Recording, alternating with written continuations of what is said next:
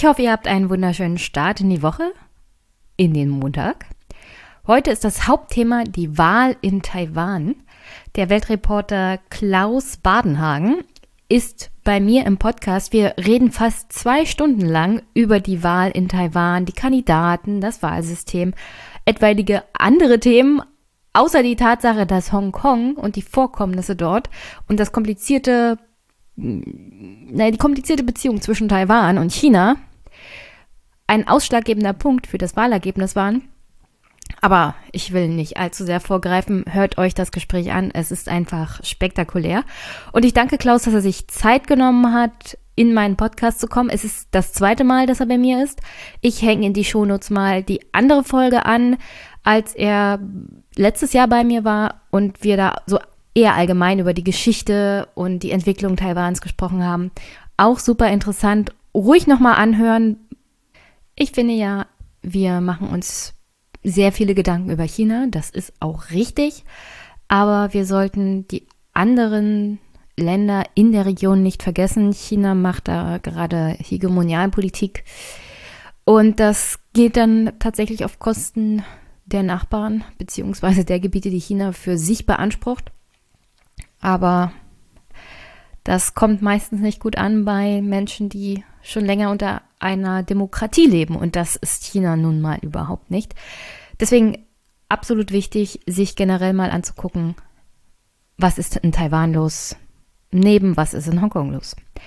Aber bevor ich zu der Folge, wie gesagt, dem Teil komme, den ich mit Klaus besprochen habe, Erstmal die Kommentare zur letzten Folge.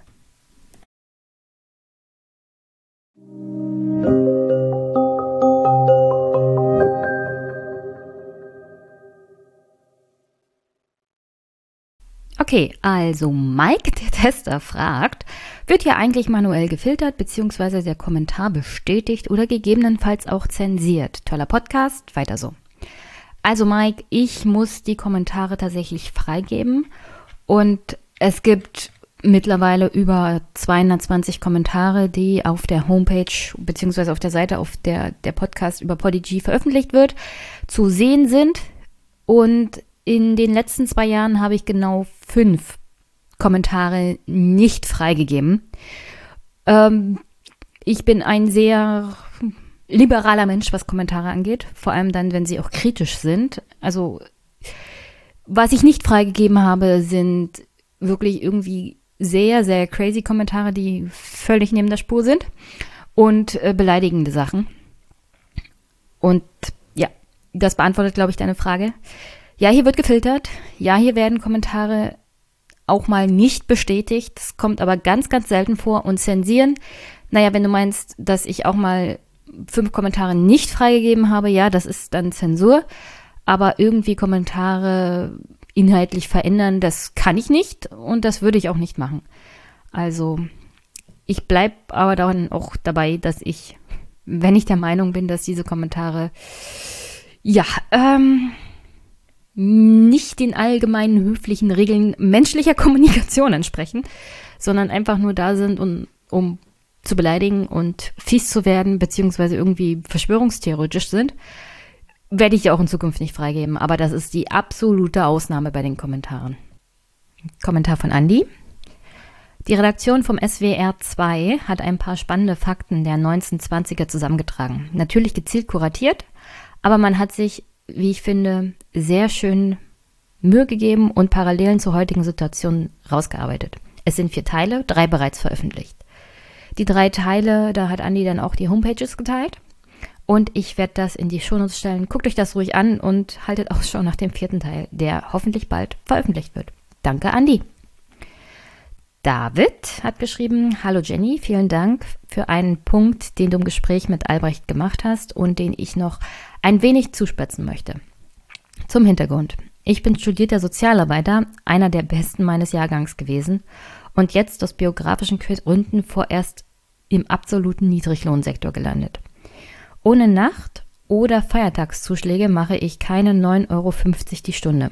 Natürlich vor Sozialabgaben etc. An alle deine Hörer, stellt euch doch einmal vor, wie es sich unter diesen Umständen anhört, alle zwei Tage erzählt zu bekommen, wie gut es uns geht, wie solide die deutsche Wirtschaft ist und der DAX. Punkt, Punkt, Punkt. Ich kann das rationalisieren und einordnen, aber 95 Prozent meiner Kollegen halt nicht. Denen hat man in den wichtigen Lebensjahren eben nicht die richtigen Handwerkszeuge gegeben. Was erwartet man von diesen Leuten bitte? Dass sie die Füße stillhalten und darüber freuen, dass ihr Chef und die Aktionäre des Unternehmens aber ein tolles Geschäftsjahr hatten? Danke, David. Äh, das ist meistens auch mein Problem, wenn zum Beispiel in der Tagesschau erzählt wird, wie niedrig die Arbeitslosenzahlen ist und wie gut die Wirtschaft läuft und dass mal wieder ein hohes Wachstum ist. Und das Problem ist ja, dieses Wachstum wird irgendwann aufhören. Und nach 20 Jahren doch wirtschaftlicher guter Jahre, das kann man ja nicht bestreiten, ist da halt wenig Unterbau für die meisten Menschen. Wenn man im Niedriglohnsektor gearbeitet hat, hat man von der Hand in den Mund gelebt, sozusagen. Gleichzeitig sind ja die Abgaben gestiegen, die Steuern gestiegen und die Mietkosten, allgemeine Lebenshaltungskosten gestiegen. Das heißt, man hat keine Möglichkeit gehabt, jetzt anzusparen. Und selbst wenn man gespart hat, gab es ja darauf keine Zinsen, wenn man ein Sparbuch überhaupt in irgendeiner Art und Weise füllen konnte. Sodass man größtenteils eine Bevölkerung hat, vor allem auch in Ostdeutschland, die dann ins Bodenlose fallen. Also da ist dann halt nichts an Netz, was auffängt. Wenn wir wirklich eine Wirtschaftskrise haben, wie es in den 20er Jahren war, wo nicht mal mehr der Staat in der Lage ist, diese Menschen aufzufangen, weil die Situation so katastrophal ist, dass selbst der Staat anfängt, Beamte zu entlassen. Das hatten wir, wie gesagt, schon es ist nicht, absolut nicht mit der Situation zu vergleichen, die vielleicht bei der nächsten Wirtschaftskrise in Deutschland zu erwarten wäre. Dennoch denke ich, dass hohe Arbeitslosenzahlen und Entlassungen und ähm, noch mehr Ausnutzen solcher Lagen dann gerade im Niedriglohnsektor dazu führen könnte, dass Menschen halt sehr wütend werden. Nachvollziehbar wütend, aber halt sehr wütend. Und wütende Menschen und enttäuschte Menschen wählen dann halt nicht sehr rational. Und ich glaube, Albrecht und ich haben das da auch entsprechend besprochen. Man kann eigentlich nur hoffen, dass früher oder später dazu auch mal ein Umdenken passiert, was die soziale Absicherung von Menschen in diesem Land angeht. Weil früher oder später reicht halt Hartz IV nicht mehr aus, um ja, Menschen stillzuhalten. Man sollte sich so generell mal Gedanken darüber machen, was passiert eigentlich in den nächsten 50 Jahren, nicht nur bezüglich Klima, sondern auch sozialer Umwälzung, wenn Digitalisierung etc. kommt. Was macht man mit Menschen? Welchen Lebenssinn haben sie dann? Gleichzeitig haben wir das Problem mit der, naja, mit dem demografischen Wandel, der ja jetzt schon spürbar ist, was die Verwaltung angeht. Also dieser Bericht vom Anfang des Jahres, als sich der Deutsche Beamtenbund getroffen hat und man wieder mal katastrophale Zahlen zu hören bekommen hat, wie viele Mitarbeiter und Beamte mittlerweile in den entsprechenden Stellen fehlen. Und das sind nicht nur Lehrerinnen und Lehrer, sondern das sind Leute, die so allgemeine Verwaltungsarbeit auch machen ich weiß, es gibt die große Diskussion immer, wie schlimm Bürokratie ist und äh, dass Beamte und Mitarbeiter von Ämtern halt äh, nur dazu da sind, um das Leben von Bürgerinnen und Bürgern besonders schwer zu machen, weil mal wieder kein Termin gefunden werden kann, etc. pp. Äh, aber auch das, was zum Beispiel in Berlin, was die schlechte Verwaltungsarbeit angeht, passiert ist, hat ja hauptsächlich mit Sparmaßnahmen zu tun. Damals eines gewissen SPD-Politikers, der hier nicht noch weiter genannt werden sollte. Sagen wir es mal so. Eine, eine Gesellschaft und eine Demokratie, wie wir sie in Deutschland haben und in Europa, kannst du auch nur äh, vernünftig arbeitend aufrechterhalten. Und das funktioniert auch dann mit der Wirtschaft nur so, wenn du eine entsprechende, vernünftige, auch staatliche Verwaltungsarbeit hast. Wenn du aber zunehmend Menschen hast, die überaltert sind, die krank werden, also man hat ja auch einen hohen Krankenstand, zum Beispiel bei der Polizei, dann gibt es bestimmte Dienstleistungen, die der Staat halt nicht mehr anbieten kann oder wird. Um das dann zu garantieren, hast du als Staat mehrere Möglichkeiten. Entweder du gehst an die Privatwirtschaft und gibst das denen. Dann wird es aber erstens teurer und zweitens heißt das nicht zwangsweise, dass das Angebot an der Leistung, die du bekommst, irgendwie besser ist. Wenn ich mir angucke, was in den USA mit der Privatisierung von Gefängnissen passiert ist, ähm, nein, danke. Es gibt Dienstleistungen, die sollten vom Staat angeboten werden. Der sollte dann auch, wenn es zu Fehlverhalten kommt, entsprechend Kontrolle ausüben über seine Mitarbeiter, beziehungsweise auch die Menschen zur Rechenschaft ziehen, beziehungsweise sollte der Staat dann zur Rechenschaft gezogen werden, wenn er sich falsch verhält gegenüber dem Bürger. Man sollte aber definitiv nicht dazu übergehen, das zu privatisieren, meine Meinung. Du kannst die Leute natürlich besser bezahlen. Also es gibt ja auch einen Grund, warum viele Mitarbeiter in der öffentlichen Verwaltung eher Frauen sind, also nicht zwangsweise bei Polizei, aber so Bürojobs. Es hat schon Vorteile, will ich gar nicht bestreiten. Die Bezahlung ist definitiv besser, als wenn ich in der freien Wirtschaft wäre. Die Zeiten sind besser. Du hast feste Arbeitszeit, Gleitzeit, garantierten Urlaub. Also es gibt sehr, sehr viele Vorteile, die man gerade als Frau auch unbedingt nutzen sollte. Aber es ist mittlerweile auch so, der demografische Wandel schlägt durch.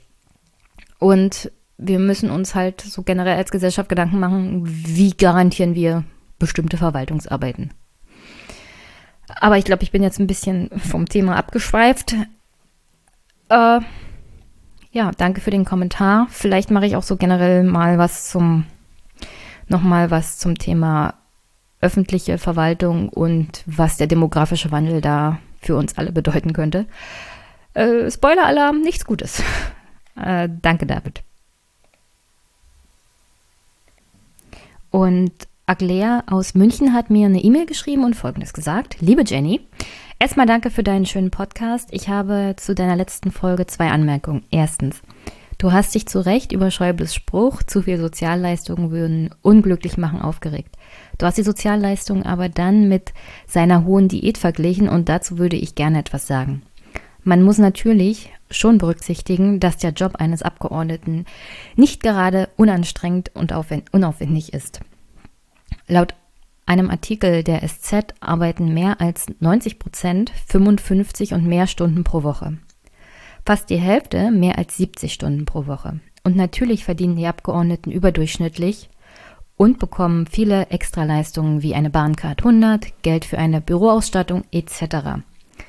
Liegen damit aber immer noch deutlich unter den Gehältern von Topmanagern und Vorstandschefs. Da es aber die problematische Drehtürmethode im Wechsel zwischen Politik und Wirtschaft eh schon gibt und die einige Abgeordnete Nebentätigkeiten in der Wirtschaft nachgehen, würde man sicher nicht die Unabhängigkeit von Abgeordneten fördern, indem man ihnen weniger Geld zahlt. Außerdem glaube ich, dass wir in einem reichen Land wie Deutschland unseren Abgeordneten schon vernünftig Geld bezahlen sollten. Mit einem neuen Wahlrecht, den Bundestag zu verkleinern, wäre sicherlich eine angemessene Methode, um Geld zu sparen. Und seien wir froh, dass wir nicht auch noch in ein Königshaus bezahlen müssen, sondern nur einen popligen Bundespräsidenten. Deinen Widerspruch gegen Schäubles Sozialleistung finde ich aber genau richtig. Nur dein Argument kommt mir aus der falschen Richtung. Anstatt Diät gegen Sozialleistung auszuspielen, genug Geld für alle ist ja da, wie wir den fetten Überschuss, wie wir an dem fetten Überschuss sehen, würde ich eher argumentieren, dass Schäuble natürlich keine Ahnung hat, ob man von mehr Sozialleistungen nicht doch vielleicht glücklicher wird, weil er niemals von diesen Beiträgen leben musste. Zweitens. Das Bundesverfassungsgericht hat die NPD 2017 nicht verboten und nicht der EuGH. Der hat nicht die Kompetenz, deutsche Parteien zu verbieten. Die NPD versuchte zwar im Europäischen Gerichtshof für Menschenrechte eine Beschwerde einzulegen, in Deutschland als verfassungswidrig stigmatisiert zu werden. Die Beschwerde wurde aber mit dem Verweis auf den offenen Rechtsweg in Deutschland abgelehnt. Der Bundesverfassungsgerichtshof begründete seine Entscheidung, die NPD nicht zu verbieten, so. Ich zitiere aus der Pressemitteilung des Gerichts. Die Nationaldemokratische Partei Deutschlands in Klammern NPD vertritt ein auf die Beseitigung der freiheitlich-demokratischen Grundordnung gerichtetes politisches Konzept. Die NPD arbeitet auch planvoll und mit hinreichend Intensität auf die Erreichung ihrer gegen die freiheitlich-demokratische Grundordnung gerichteten Ziele hin. Allerdings fehlt es derzeit an konkreten Anhaltspunkten von Gewicht, die es möglich erscheinen lassen, dass dieses Handeln zum Erfolg führt, weshalb der zweite Senat des Bundesverfassungsgerichts den zulässigen Antrag des Bundesrats auf Feststellung der Verfassungswidrigkeit und Auflösung der NPD und ihrer Unterorganisation in Klammern Artikel 21 Absatz 2 Grundgesetz mit heute verkündeten Urteil einstimmig als unbegründet zurückgewiesen hat. Das Gericht hat den Artikel 21 Absatz 2 Grundgesetz dem Wortlaut nach durchgeprüft. Parteien, die nach ihren Zielen oder nach dem Verhalten ihrer Anhänger darauf ausgehen, die freiheitlich-demokratische Grundordnung zu beeinträchtigen oder zu beseitigen oder den Bestand der Bundesrepublik Deutschland zu gefährden, sind verfassungswidrig. Und festgestellt, ja, die NPD ist gegen die freiheitlich-demokratische Grundordnung gerichtet und arbeitet auf deren Abschaffung auch hin. Aber das Wort ausgehen ist nicht erfüllt, da sie keine Erfolgsaussicht hat.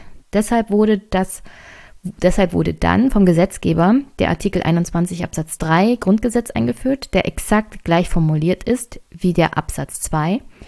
Nur das Wort ausgehen ist durch ausgerichtet sind ersetzt worden. Und diese Parteien werden von der staatlichen Parteienfinanzierung ausgeschlossen, damit der Staat nicht eine verfassungswidrige Partei auch noch unterstützen muss. Du kannst also Albrecht von Lucke ausrichten, der EuGH hatte damit nichts zu tun. Das war's soweit.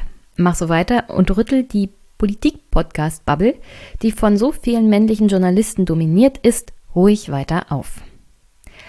Äh, danke, Akeldaya. Äh, ich hoffe, ich habe das richtig ausgesprochen, tut mir leid. Erstmal zu dem ersten Punkt. Ich habe auch schon selber mit Abgeordneten hier Podcast gemacht ähm, und mit ihnen über die Überstunden im Hohen Haus gesprochen. Zum Glück hat ja der Bundestag jetzt mittlerweile da einen Riegel vorgeschoben, was die ewig langen Sitzungen bis drei Uhr morgens angeht. Ich bin ja selber auch der Meinung, dass solche ewig langen Sitzungen bis in die Puppen nicht zwangsweise zu guter Politik führen. Ganz im Gegenteil. Drei Uhr morgens werden dann Sachen durchgewunken, wo man, so, also gibt es ja Sitzungen zu WMs oder Fußball-EMs, wo man dann wirklich als Bürger nur noch denkt, was für eine gruselige Parade macht ihr denn da wieder? Also während Fußballjubel läuft, sozusagen im Bundestag um drei Uhr morgens irgendwas an Bürgerrechten beschränkt, Überwachung eingeführt und sowas alles. Gab es ja schon. Finde ich auch nicht gut, wenn man ewig lange als Abgeordneter zum Beispiel im Parlament sitzen muss. Dazu kommen ja noch die ganzen Engagements, die man hat, sowohl ehrenamtlich bei Vereinen etc als auch, dass du dann deinen Wahlkreis besuchen musst, mit Bürgerinnen und Bürgern in, Kontakt treten musst. Du musst natürlich Parteiveranstaltungen besuchen. Alles sowas. Insoweit weiß ich schon, dass mh, hm, die Diät an sich jetzt nicht verkehrt ist. Ich finde auch, man sollte Abgeordnete gut bezahlen. Abgeordnete sollten keine Nebentätigkeit haben und wenn, dann sollte es absolut transparent sein. Es sollte auch absolut transparent sein, wer Abgeordnete so generell besuchen kann. Ist leider nicht der Fall. Das stört mich so ziemlich generell an der Art und Weise, wie das Parlament arbeitet. Es gibt immer schwarze Schafe und Schäuble ist leider einer dieser Typen. Und ich war polemisch, ich habe überzogen, das gebe ich zu. Und eine Diät ist keine Sozialleistung. In dem Sinne hast du natürlich völlig recht. Es regt mich halt nur immer tierisch auf, wenn Leute wie Wolfgang Schäuble, die 40 Jahre im Parlament gesessen haben, die 40 Jahre lang gut verdient haben und 10.000 äh, Euro im Monat sind halt nicht schlecht, trotz der vielen Arbeitszeit etc. Und Wolfgang Schäuble ist noch ein spezielles Beispiel an Politiker, weil er, wie gesagt, Bundestagspräsident noch ist. Er kriegt mehr als diese 10.000 Euro. Er ist nicht nur einfacher Abgeordneter, Also diese absolute Unfähigkeit, sich in reales Leben von Menschen hineinzuversetzen, ich kann das absolut nicht leiden. Ich finde auch, es schadet eher dem Ansehen von Abgeordneten, als dass es hilft. Es zeigt äh, Überheblichkeit und äh, Unvermögen, sich in die soziale Wirklichkeit von Menschen hineinzuversetzen, über deren Leben man als Abgeordneter ja bestimmt. Und das, das stört mich total. Ich wollte natürlich nicht auf den Rest von den 700 Abgeordneten im Bundestag schließen. Deswegen, es ist halt hauptsächlich in dem Fall persönlich bezogen auf Wolfgang Schäuble, der wirklich keinerlei Feingefühl an den Tag gelegt hat, indem er sich geäußert hat nach dem Motto, also ihr kriegt so und so schon so viel Geld, macht doch erstmal daraus was und wenn ihr mehr kriegt, dann könnte es ja sein, dass ihr einen Kuchen kauft und euch glücklich fühlt. Das geht ja gar nicht. Ihr müsst schon für, für das Glück, das ihr habt, arbeiten, ja und vergisst dabei, dass die meisten Menschen in dem, in dem Land, in dem wir leben, in der Gesellschaft, in der wir mittlerweile leben, das Wolfgang Schäuble mit aufgebaut hat, insoweit, dass er dafür gesorgt hat, dass sich der Status quo verhärtet, Niedriglohnsektor, Zeitarbeit etc., dagegen hat er auch nichts getan.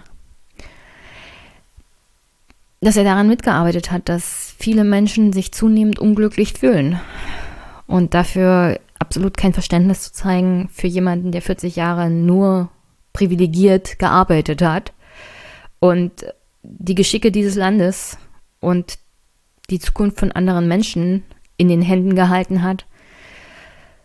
So wenig Reflexion zu haben, finde ich bedauerlich und gefährlich.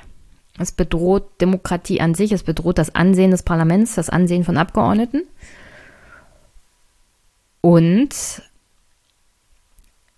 es ist ein Argument dafür zu sagen, vielleicht sollten Menschen nicht 40 Jahre im Bundestag verbringen. Ja, vielleicht ist es auch hin und wieder angebracht, darüber nachzudenken, ob eine Beschränkung von Legislaturperioden vielleicht keine so schlechte Idee sind.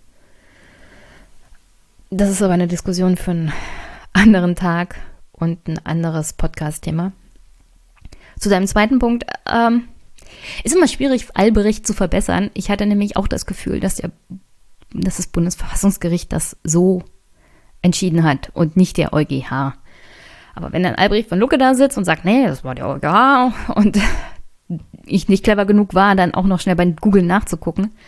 Ja, natürlich war es das Bundesverfassungsgericht, das gesagt hat, die NPD ist von ihrer Struktur her momentan nicht die Bedrohung, die es darstellen müsste, um verboten zu werden. Und äh, es ist auch nicht absehbar, dass sie diese Bedrohung auf absehbare Zeit darstellen können. Gleichzeitig ist es natürlich gut, dass der Bundestag dann entsprechend einen Riegel vorgeschoben hat, was verfassungswidrige Parteien angeht. Das gilt ja jetzt nicht nur für die NPD, sondern so generell für Parteien, die von den entsprechenden Verfassungsschützern auch als Bedrohung für die freiheitlich-demokratische Grundordnung eingeschätzt werden. Danke fürs Zuhören, danke für den sehr guten Kommentar und für die Ergänzung. Ich werde Albrecht das nächste Mal grüßen, kein Problem. Und ich werde ihn darauf hinweisen, dass der EuGH das nicht gesagt hat. Grüße nach München. Und meine Spenderin Maria aus Dresden hat mir auch einen Kommentar geschrieben, zum ersten Mal. Hi Maria.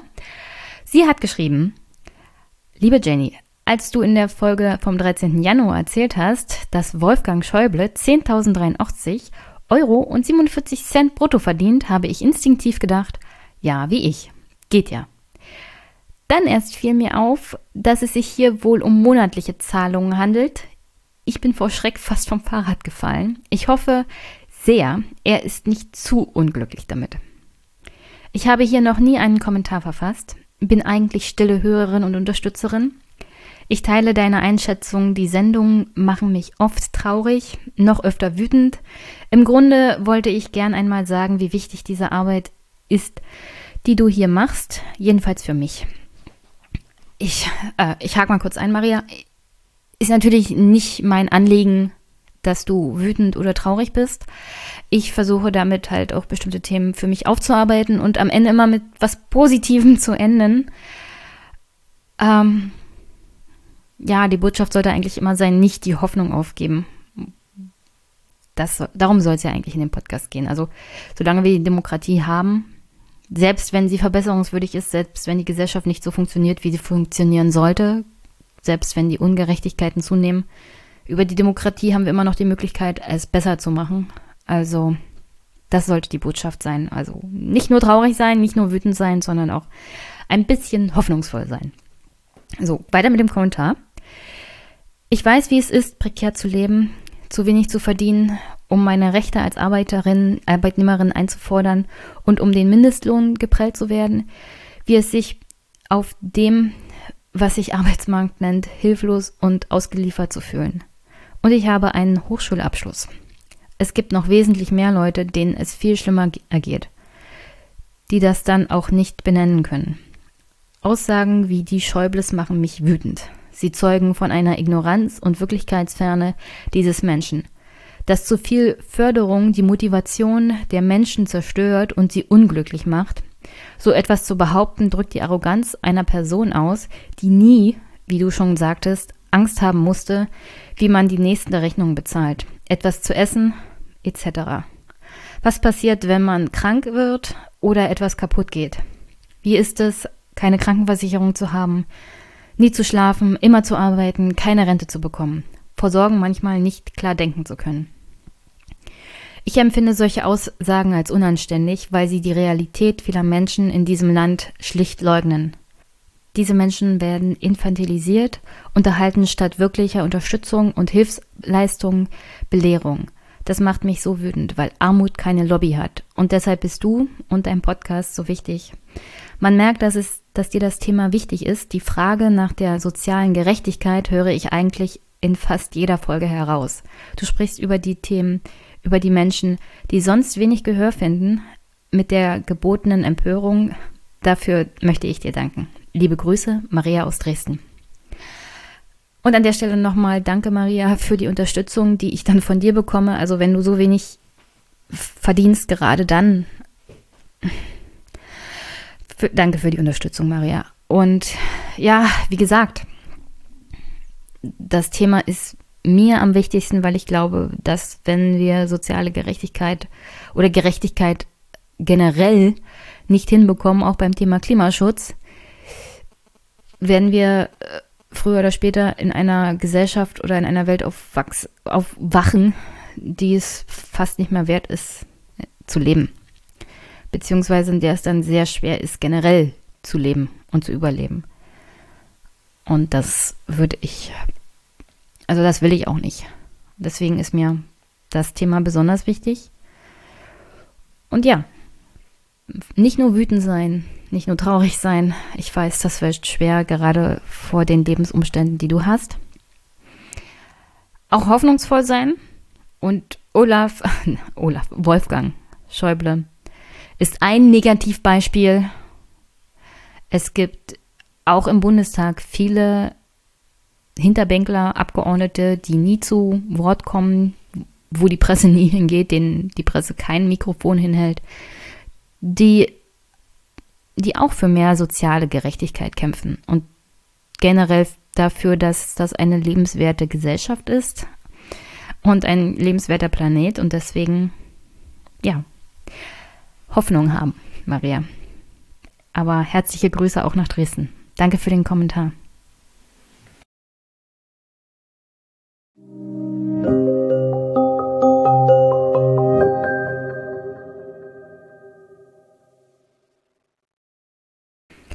Zum Abschluss. Hier im Anschluss hört ihr tatsächlich Klaus Badenhagen und mich zum Thema Taiwan-Wahl 2020 reden. Verbessert mich gerne, aber ich glaube, das war die erste demokratische Wahl planetenweit der 20er Jahre.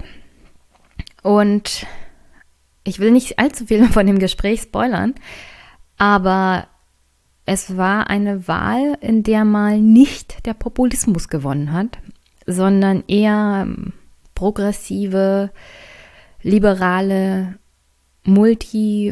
multikulturelle, gesellschaftliche Identitätspolitik. Und ich finde, das ist so aus deutscher Sicht, aus westeuropäischer Sicht ein guter Start in die 20er Jahre bezüglich demokratischer Wahlen. Taiwan zeigt uns, wie es anders geht, wie man anders mit Populismus auch umgehen kann, wie man noch, ja, begeistert sein kann von Demokratie, demokratischer Teilhabe, dass man davon noch richtig mitgenommen werden kann als Bevölkerung auch. Und ja, das ist, das war für mich ein, ein sehr schönes Gespräch. Es war auch für mich in der Vorbereitung darauf, hatte mir Klaus jede Menge Videos auch geschickt von Wahlkampfveranstaltungen, wo die Menschen noch richtig mitgegangen sind. Ähm, aus deutscher Sicht mag das alles nicht so richtig nachvollziehbar und verständlich sein, aber wir haben auch ein anderes Verständnis beziehungsweise eine andere Erfahrung mit Massenansammlungen von Menschen bei Wahlkampfveranstaltungen, in denen die Fahne geschwungen wird. Also vielleicht liegt das ja daran. Aber für mich bedeutet das gerade in Zusammenhang mit demokratischen Wahlen auch die Demokratie zu feiern und das eigene Land. Und das muss nicht unbedingt was Schlechtes sein. Also man kann das genauso gut auf europäischer Ebene machen für die Europawahlen und das machen ja auch viele Menschen. Und in dem Sinne verstehe ich solche Wahlkampfveranstaltungen dann auch immer als was sehr Positives, nicht als ja, Überhöhung der nationalen Identität, sondern als Feiern der Demokratie als Teil der nationalen Identität und nicht als Bedrohung von anderen, sondern als ja, Verteidigung gegen auch Bedrohungen unter anderem von China. In dem Sinne war das wirklich ein super tolles Gespräch mit Klaus, ein super tolles Erlebnis, sich darauf vorzubereiten, was die Taiwan-Wahl so alles mit sich gebracht hat. Und ich würde euch das Gespräch, das ich mit ihm hatte letztes Jahr, auch nochmal in die Shownotes stellen, wo wir über die Geschichte Taiwans auch gesprochen haben. Wenn ihr es noch nicht gehört habt, hört es euch noch an, weil um Taiwan zu verstehen, um den Konflikt zwischen Taiwan und China zu verstehen, ist es vielleicht gar nicht so schlecht, ähm, ja, sich mit der Geschichte Taiwans zu beschäftigen. Sich mit der Geschichte Chinas so generell zu äh, beschäftigen, ist auch nicht schlecht. Und ich hau aus euch jede, jede, jede Menge Shownotes rein von interessanten Artikeln, die mir Klaus empfohlen hat, über die ich gestolpert bin, während ich mich vorbereitet habe. Vieles ist auf Englisch. Und wir haben, Spoiler-Alarm, jede Menge, also nicht jede Menge, aber ein paar Audioclips, die sind auf Taiwanesisch, aber keine Angst. Klaus übersetzt simultan fast. Also kann man dann auch verstehen, worum es in diesen Clips geht. Vieles ist dann auch vielleicht audiotechnisch nicht so mitreißend, aber es ist auch, also manchmal hört man raus, wie so die Stimmung vor Ort ist bei diesen Wahlkampfveranstaltungen. Im Video wirkt es natürlich noch besser, aber Audio-Podcast, die Audio-Podcast. Und ja, hört euch die Folge an. Ich bin nicht wütend, wenn ihr sie nicht hört, nur ziemlich, ziemlich enttäuscht und traurig. Und das hoffe ich, wollt ihr nicht. Äh, an dieser Stelle auch nochmal Danke an Klaus der sich wirklich viel Zeit genommen hat. Wir haben, wie gesagt, zwei Stunden gepodcastet am Stück. Das war wunderbar. Grüße ans andere Ende der Welt in Taiwan, Klaus. Du bist jederzeit willkommen und komm in den Einmischen Podcast. Wir reden gerne nochmal zwei Stunden über Taiwan. Es ist ein sehr, sehr interessantes Thema. Ja, und an dieser Stelle, wie immer, wenn euch die Folge gefällt, wenn euch der Podcast gefällt, könnt ihr ihn unterstützen. Ihr könnt auch Klaus unterstützen, Weltreporter. Außenpolitik ist ja nicht so oft auf Seite 1 in Deutschland. Und gerade wenn man in Ländern unterwegs ist, die von der deutschen Politik eher wahrgenommen werden, registriert werden, aber nicht kommentiert werden, weil man Angst vor China hat, Gerade dann ist es wichtig, unabhängige Journalisten vor Ort zu haben, die einem das Land näher bringen, die Menschen näher bringen und damit auch ein Verständnis für diese Länder und diese Menschen, die im Grunde nicht so verschieden sind wie wir hier in Deutschland, was jetzt naja, das Engagement auch für ihre Demokratie und ihre Heimat angeht. Und deswegen folgt Klaus, falls ihr es noch nicht tut, und lest seine Artikel. Er hat einen wunderbaren Blog, einen wunderbaren Newsletter und vielleicht dieses Jahr irgendwann mal einen Podcast. Drück mir mal die Daumen. äh, ihr könnt auch meinen Podcast unterstützen. Teilt ihn, kommentiert ihn, bewertet ihn. Es gibt eine Amazon-Wunschliste oder ihr könnt mir Überweisungen schicken per PayPal oder direkt aufs Konto. Freut mich alles. Und zu guter Letzt, habt eine wunder, wunder, wunderschöne Woche. Einen schönen Start in den Tag. Wir hören uns. Bis bald.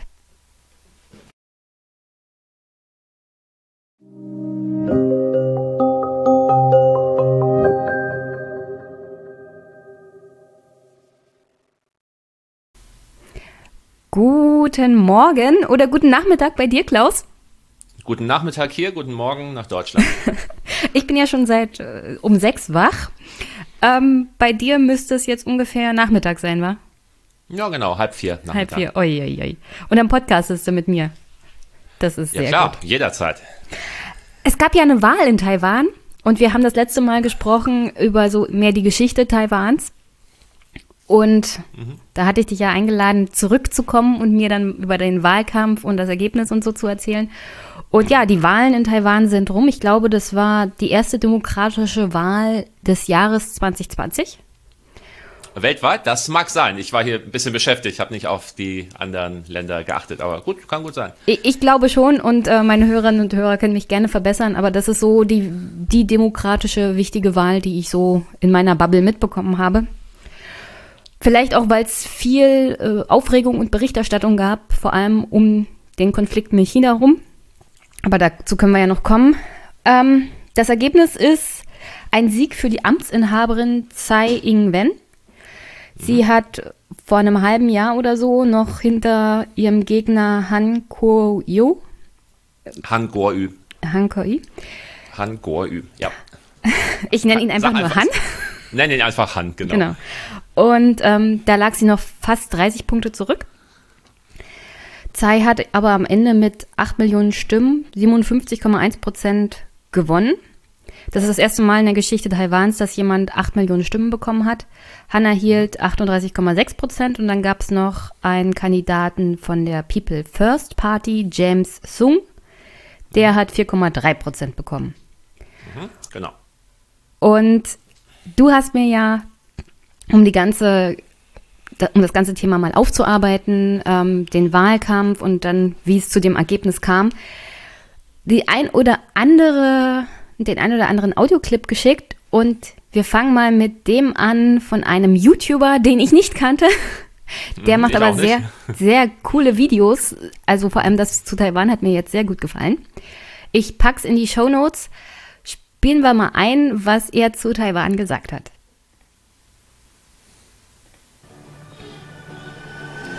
Guys, the country I'm in right now literally does not exist.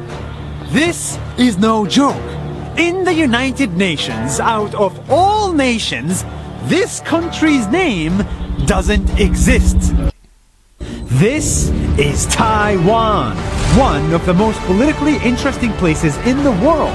There's a lot of pressure on this country to be hidden but last week, I came to visit Taiwan and it impressed me, and I think it will impress you too.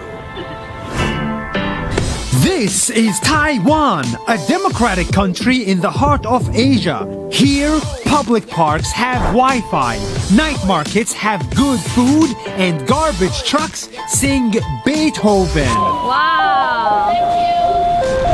Taiwan is also a welcoming society that is accepting of everyone. And you didn't hear that from me. You heard it from the president herself. Hi, I am Tsai Ing-wen, president of Taiwan and also the first woman president of Taiwan.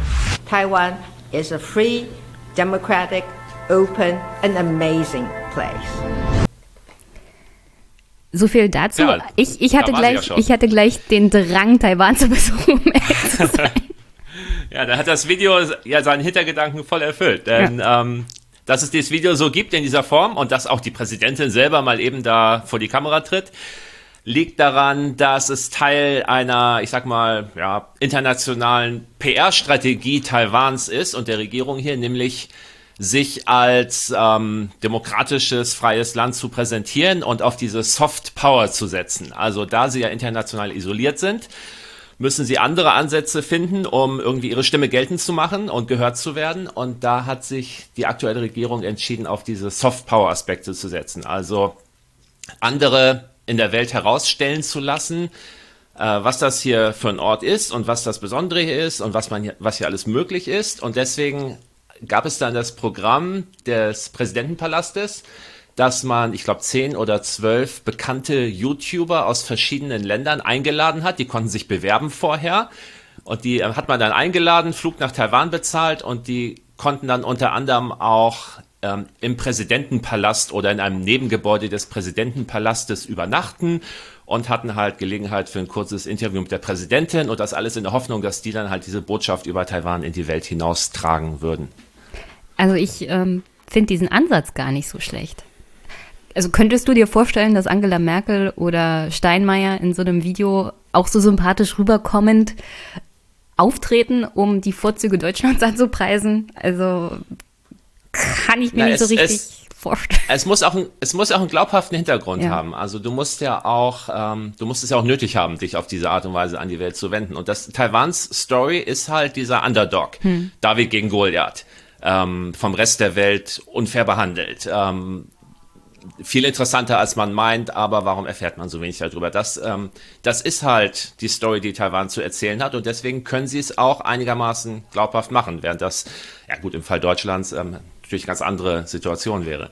Aber ähm, es ist auch interessant, was er zu Anfang sagt, the country that does not exist, das mhm. ist natürlich als ähm, Schlagzeile eigentlich Blödsinn. Also es ist sehr eingängig, es macht neugierig, aber natürlich äh, existiert Taiwan und dieses Land und nur, dass es nicht in den Vereinten Nationen ist, also dieser Staatrepublik China nicht in den Vereinten Nationen ist, nicht mehr seit Anfang der 70er, heißt ja nicht, dass es das nicht gibt. Also die Schweiz war auch bis, ich glaube, 2000 oder 2002 kein Mitglied der Vereinten Nationen und die gab es trotzdem. Und die beiden deutschen Staaten sind auch erst Anfang der 70er in die UN gegangen. Die gab es vorher auch und die haben existiert. Also natürlich ja, kann ein Staat funktionieren und, und Beziehungen haben und ähm, Reisedokumente haben, die anerkannt werden hm. und, und Wahlen durchführen, ohne dass er jetzt ähm, Mitglied der Vereinten Nationen sein muss. Es ist nur halt ein sehr eingängiges Beispiel dafür, was halt hier Taiwans Situation so besonders macht. Ja, aber der definitive Unterschied zu den anderen Ländern, die du genannt hast, ist ja, dass Taiwan nicht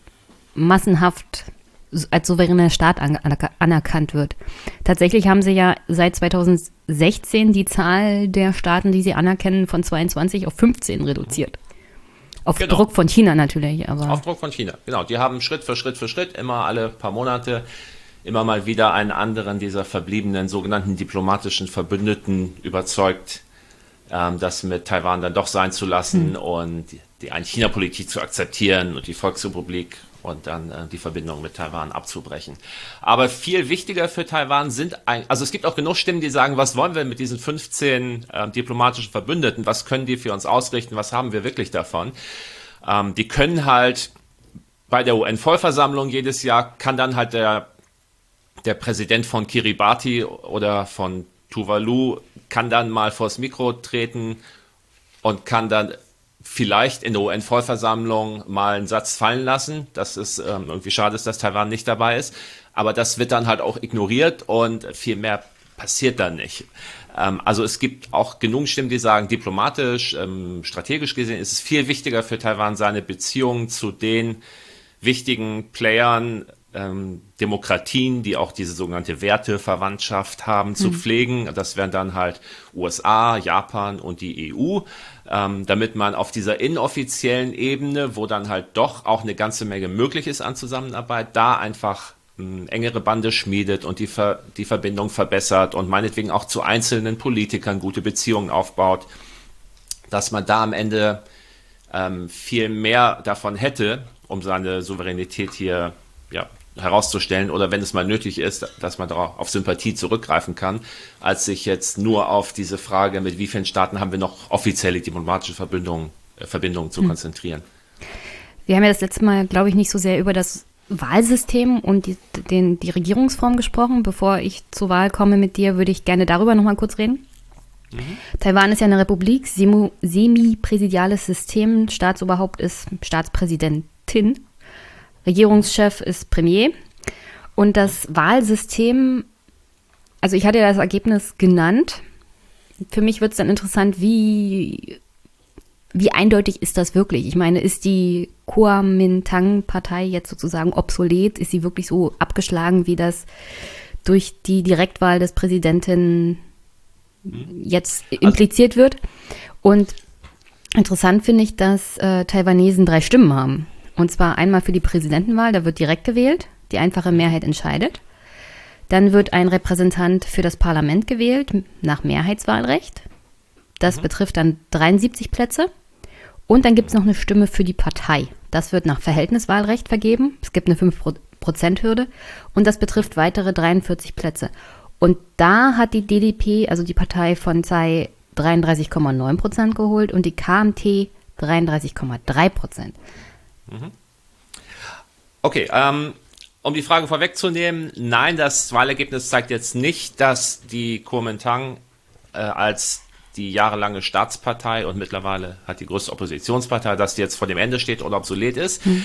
Ähm, denn sie haben ja bei den Parlamentswahlen äh, ein respektables Ergebnis eingefahren. Also sie sind nicht stärkste Partei geworden und sie haben auch auch mit äh, nicht irgendwie geschafft, mit irgendwelchen verbündeten kleinen Parteien jetzt eine Mehrheit im Parlament zu bekommen. Die ist auch bei der DPP geblieben. Aber das Ergebnis bei der Parlamentswahl war eigentlich weniger katastrophal als das bei der Präsidentenwahl. Und das hat dann ja höchstwahrscheinlich mit dem Kandidaten zu tun, den sie halt als Präsidenten aufgestellt haben. Da werden wir gleich wahrscheinlich noch hm. ausführlicher mhm. drüber reden.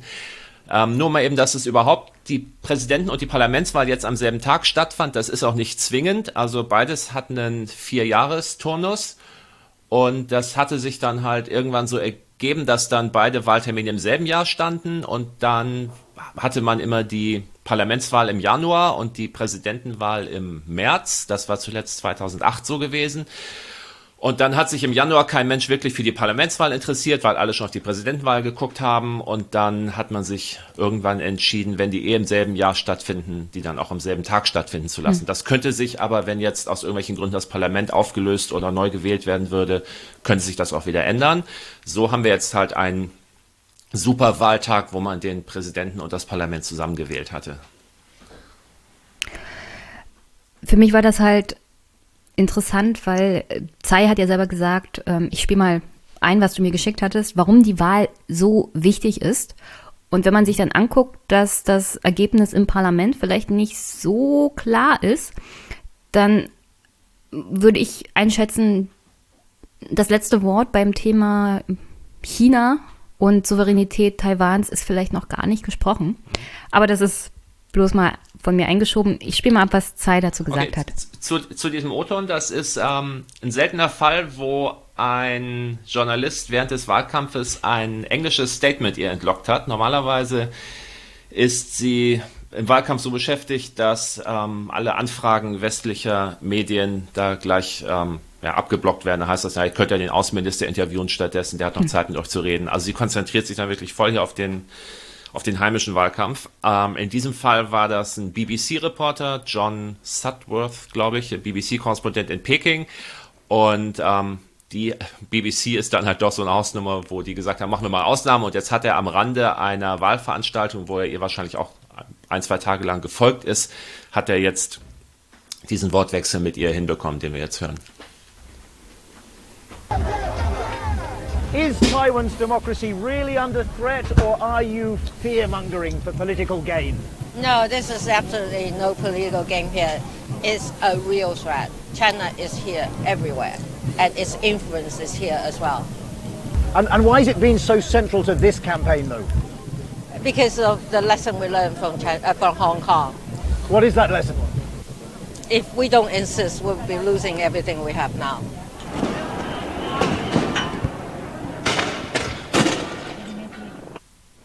Am Ende konnte man dann noch hören, wie die BBC eingeblendet hat, ähm, Straßenkämpfe in Hongkong. Mhm. Und ich dachte, es ist wichtig, nach ihrem O-Ton das nochmal wenigstens zu hören.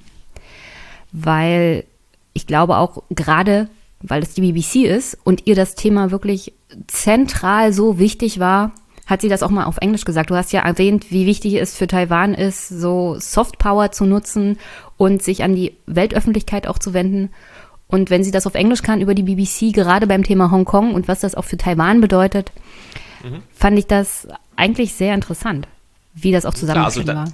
Da hat sie halt eine Chance gesehen, ihre Botschaft mhm. an genau der richtigen Stelle an ein Weltpublikum zu bringen. Und das hat sie auch getan. Und auch jetzt nach der Wahl hat sie auch ihr erstes großes Interview hat sie auch der BBC wieder gegeben. Das wird jetzt erst die Tage ausgestrahlt komplett, aber man hat da schon Ausschnitte, also die, die Kernaussagen wurden schon vorab veröffentlicht. Da war dann zum Beispiel die Aussage drin, äh, wir müssen nicht erst die Unabhängigkeit erklären, wir sind schon ein unabhängiges Land namens Republik China Taiwan und ähm, China sollte das akzeptieren.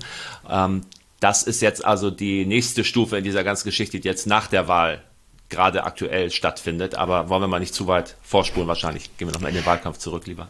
Gehen wir, ja genau, gehen wir zu dem Wahlkampf zurück. Die drei Kandidaten hatte ich ja genannt. Ähm, das war die aktuelle Präsidentin Tsai Ing-wen und äh, Han mhm. von der Kuomintang. Ja. Und sie kommt mhm. von der Fortschrittspartei DDP. DPP, genau. Genau. Ähm, DTP. Und im Grunde die Kernaussage, mit der sie die 30 Prozent Rückstand aufgeholt hat, war, dass sie während des Wahlkampfes versprochen hat, Taiwans Souveränität gegen chinesische Aggression zu verteidigen. Mhm.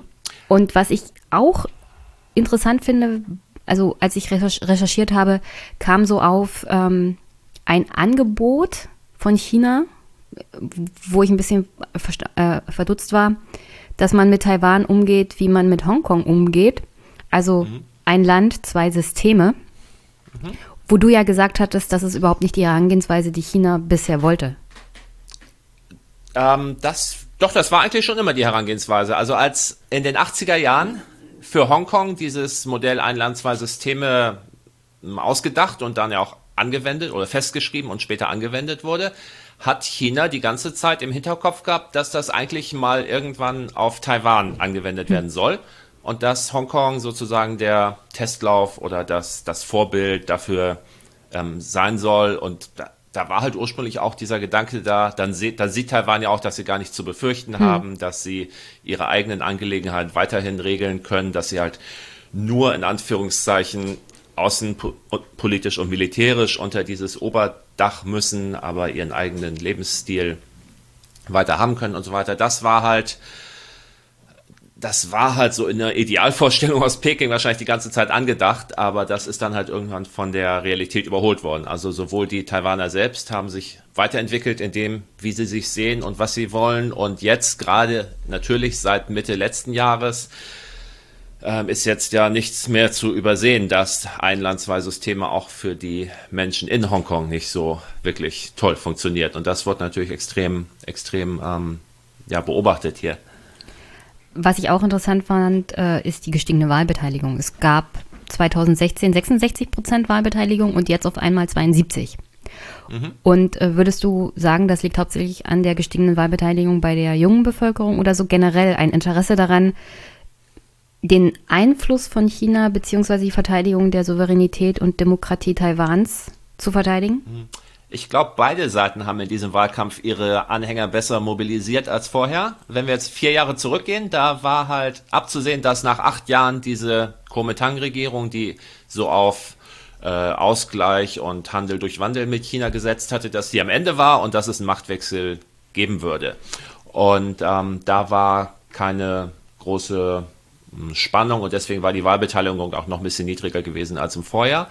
Und dieses Jahr kam halt durch diese außenpolitischen Entwicklungen, ähm, also es, es, fing ja alles an, Anfang 2019 mit der großen Rede von Xi Jinping am, ich glaube es war am 2. Januar, seine Rede zu Taiwan, wo er was im Prinzip auch schon immer die Position Chinas war, aber mhm. jetzt hat es halt Xi Jinping mal selbst in die Mikrofone gesagt, dass China halt auch Gewalt nicht ausschließt, um Taiwan irgendwann zu kontrollieren. Daraufhin konnte Tsai dann ähm, einen Tag später oder am selben Tag natürlich sofort äh, reagieren und klarstellen, dass sie sich als Verteidigerin der Souveränität hier sieht und dass das jetzt ihre Position ist. Und dann halt ab Mitte des Jahres kam Hongkong und diese ganzen anderen Geschichten rund um China, also der Handelskrieg, die die Situation der Uiguren in Xinjiang und ähm, südchinesisches Meer, Inselbau, das kam ja alles noch dazu. Also diese ganze Gemengelage war halt so, dass die ganze Welt auch dann anfing, kritischer auf China zu blicken im Laufe des Jahres, spätestens im Laufe des Jahres 2019. Und für ähm, viele Menschen in Taiwan, natürlich nicht für alle, aber für viele hat halt auch das eine Rolle gespielt, was da in Hongkong passiert, weil sie ja genau wussten, dass das eigentlich auch mal auf sie gemünzt sein sollte, dieses Modell. Und so hat dann im Lauf dieses Jahres haben dann die so außenpolitisch, souveränitätspolitische Fragen haben einfach eine Bedeutung gewonnen, die sie vorher nicht hatten, denn Ende 2018 gab es ja hier ein Regional, Regionalwahlen, also so als ob in Deutschland alle Landtagswahlen am selben Tag stattfinden würden. Und da hat ja Tsai und ihre DPP noch eine krachende Niederlage eingefahren. Und das war auch die Zeit, als ihre Umfragewerte am niedrigsten mhm. waren und wo man halt dachte, ähm, ja, ihre Tage sind auch gezählt. Die brauchte im Prinzip jetzt 2020 gar nicht mehr zur Wiederwahl antreten. Das kann die ja gar nicht mehr schaffen. Also wurde alles von eigentlich außenpolitischen Themen überstrahlt und gab es nichts anderes, so, was wichtig war während des Wahlkampfs? Nein, das ist natürlich, das ist natürlich auch ein bisschen immer die Wahrnehmung aus dem Ausland. Mhm. Also wir äh, wir ausländischen Medien, wir gucken, wir suchen natürlich immer die große geopolitische Story, die große Erzählung, in die das irgendwie reinpasst. Und das ist halt in diesem Fall China. China gerät in China gerät in die Kritik, ähm, Drohungen gegen Taiwan und so weiter. Natürlich spielen für die Menschen hier vor Ort, wenn die ihre Regierung wählen, natürlich spielen da auch innenpolitische Fragen und die Frage, wie geht's mit mir weiter? Wie, wie sieht's mit der Ar Arbeitssituation aus? Wie, wie sicher ist die Situation meiner Familie? Natürlich spielen die auch immer eine ganz wichtige Rolle. Und da ähm, hing es halt auch damit zusammen, mit welchen Versprechen die beiden Kandidaten jeweils angetreten sind oder wie glaubhaft sie die dann im Laufe dieses Wahlkampfes äh, vertreten konnten. Mit welchen Versprechungen außer wir verteidigen die taiwanesische Demokratie gegen die Chinesen, ist Tsai denn in den Wahlkampf noch gegangen? Sie hat zum einen, das können wir uns gleich nochmal anhören, hat darauf verwiesen, welche ihrer Reformvorhaben sie in der ersten Legislaturperiode schon erfolgreich umgesetzt hatte. Also sie hat gesagt, ähm, wir haben schon viel gemacht. Und sie hat gesagt, dass äh, Taiwan weiter daran arbeiten muss, wirtschaftlich hm. seine Abhängigkeit von China zu verringern. China ist ja immer noch der größte Handelspartner, trotz aller politischen ähm, Funkstille. Und es gibt ja keine offiziellen Gesprächskanäle der Regierung mehr im Moment, weil Peking die abgebrochen hat. Aber Zeit hat auf den Anfang an gesagt, wir müssen halt ähm, unsere Beziehungen zu Süd- und Südostasien, inklusive Indien, Australien, die ganze Richtung müssen wir ausbauen. Wir ähm, müssen ähm, neue Schlüsselindustrien aufbauen. Wir können uns jetzt nicht ewig darauf ausruhen, dass wir der wichtigste Mikrochip-Produzent sind. Wir müssen auch, äh, wir müssen zum Beispiel auch erneuerbare Energien hier in Taiwan ähm, selber weiterentwickeln. Ähm, wir müssen ähm, neue Standorte finden, wo wir diese Schlüsselindustrien ansiedeln. Und dann ist ihnen auch noch der Handelskrieg ein bisschen in den Schoß gefallen, wo halt auch die Exporte Taiwans in die USA zum Beispiel extrem angestiegen sind, weil viele amerikanische Firmen haben sich halt ihre Sachen aus, von, von Zulieferern aus Taiwan liefern lassen, statt aus China, weil da keine Zolle, Zölle drauf äh, fällig wurden. Und da konnte man da auch darauf verweisen, dass man auch noch ein Gewinner des Handelskrieges ist. Gleichzeitig in China steigen ja auch die Arbeitskosten und die Situation wird unsicherer. Jetzt haben auch viele taiwanesische Unternehmen, die Fabriken in China haben, haben angefangen, anzukündigen, dass sie die wieder nach Taiwan verlagern wollen. Also es gibt da große Investitionszusagen, dass hier sozusagen Kapazitäten zurück nach Taiwan gebracht werden. Und das waren halt auch alles wirtschaftliche Punkte, auf die Tsai verweisen konnte, nach dem Motto, ähm, es läuft jetzt in der richtigen Richtung, aber damit das wirklich, damit das wirklich Wirkung hat und unser Land wirklich neu aufstellt, brauche ich halt nochmal vier Jahre, um das noch weiter hm. zu implementieren. Dann würde ich das mal einspielen. Äh, kleine Vorwarnung an die Hörerinnen und Hörer. Es ist auf Taiwanesisch. Ja. ja aber, ne, aber dafür habe ich Applaus. Doch, beschreib doch mal ein bisschen das Setting dieses, dieser, dieser Wahlkampfkundgebung. Was wir gleich hören, ist ähm, am Abend des 10. Januar, also des Tages vor der Wahl, die große Abschlusskundgebung von Tsai Ing-wen, direkt vor dem Präsidentenpalast in Taipei auf einer sehr großen, breiten Straße, auf einem Boulevard, wurde eine äh, Bühne aufgebaut und ähm, wie viel, also ist es voll? Wie, du hast auch die Bilder gesehen von dem Livestream. Ah, ich dachte über so meine Eindrücke von diesen Wahlkampfveranstaltungen reden war extra, aber gut, dann mache ich es jetzt okay. gleich. Ich bin schwer beeindruckt. So generell, sowohl über das, was ich ähm, bei der DDP gesehen habe, als auch bei der KMT es ist unglaublich voll. Es gibt sehr viele Menschen bei diesen, bei diesen Wahlkampfveranstaltungen. Ich denke mal, es hat auch viel damit zu tun, zu zeigen, hier sind unsere Anhänger und wir putschen sie jetzt ein. Und vor allem diese Abschlussveranstaltungen sind ja dann immer besonders wichtig. Es gibt sehr viele Fahnen, die Leute gehen mit. Es wird sehr viel gesungen, es wird sehr viel geschrien.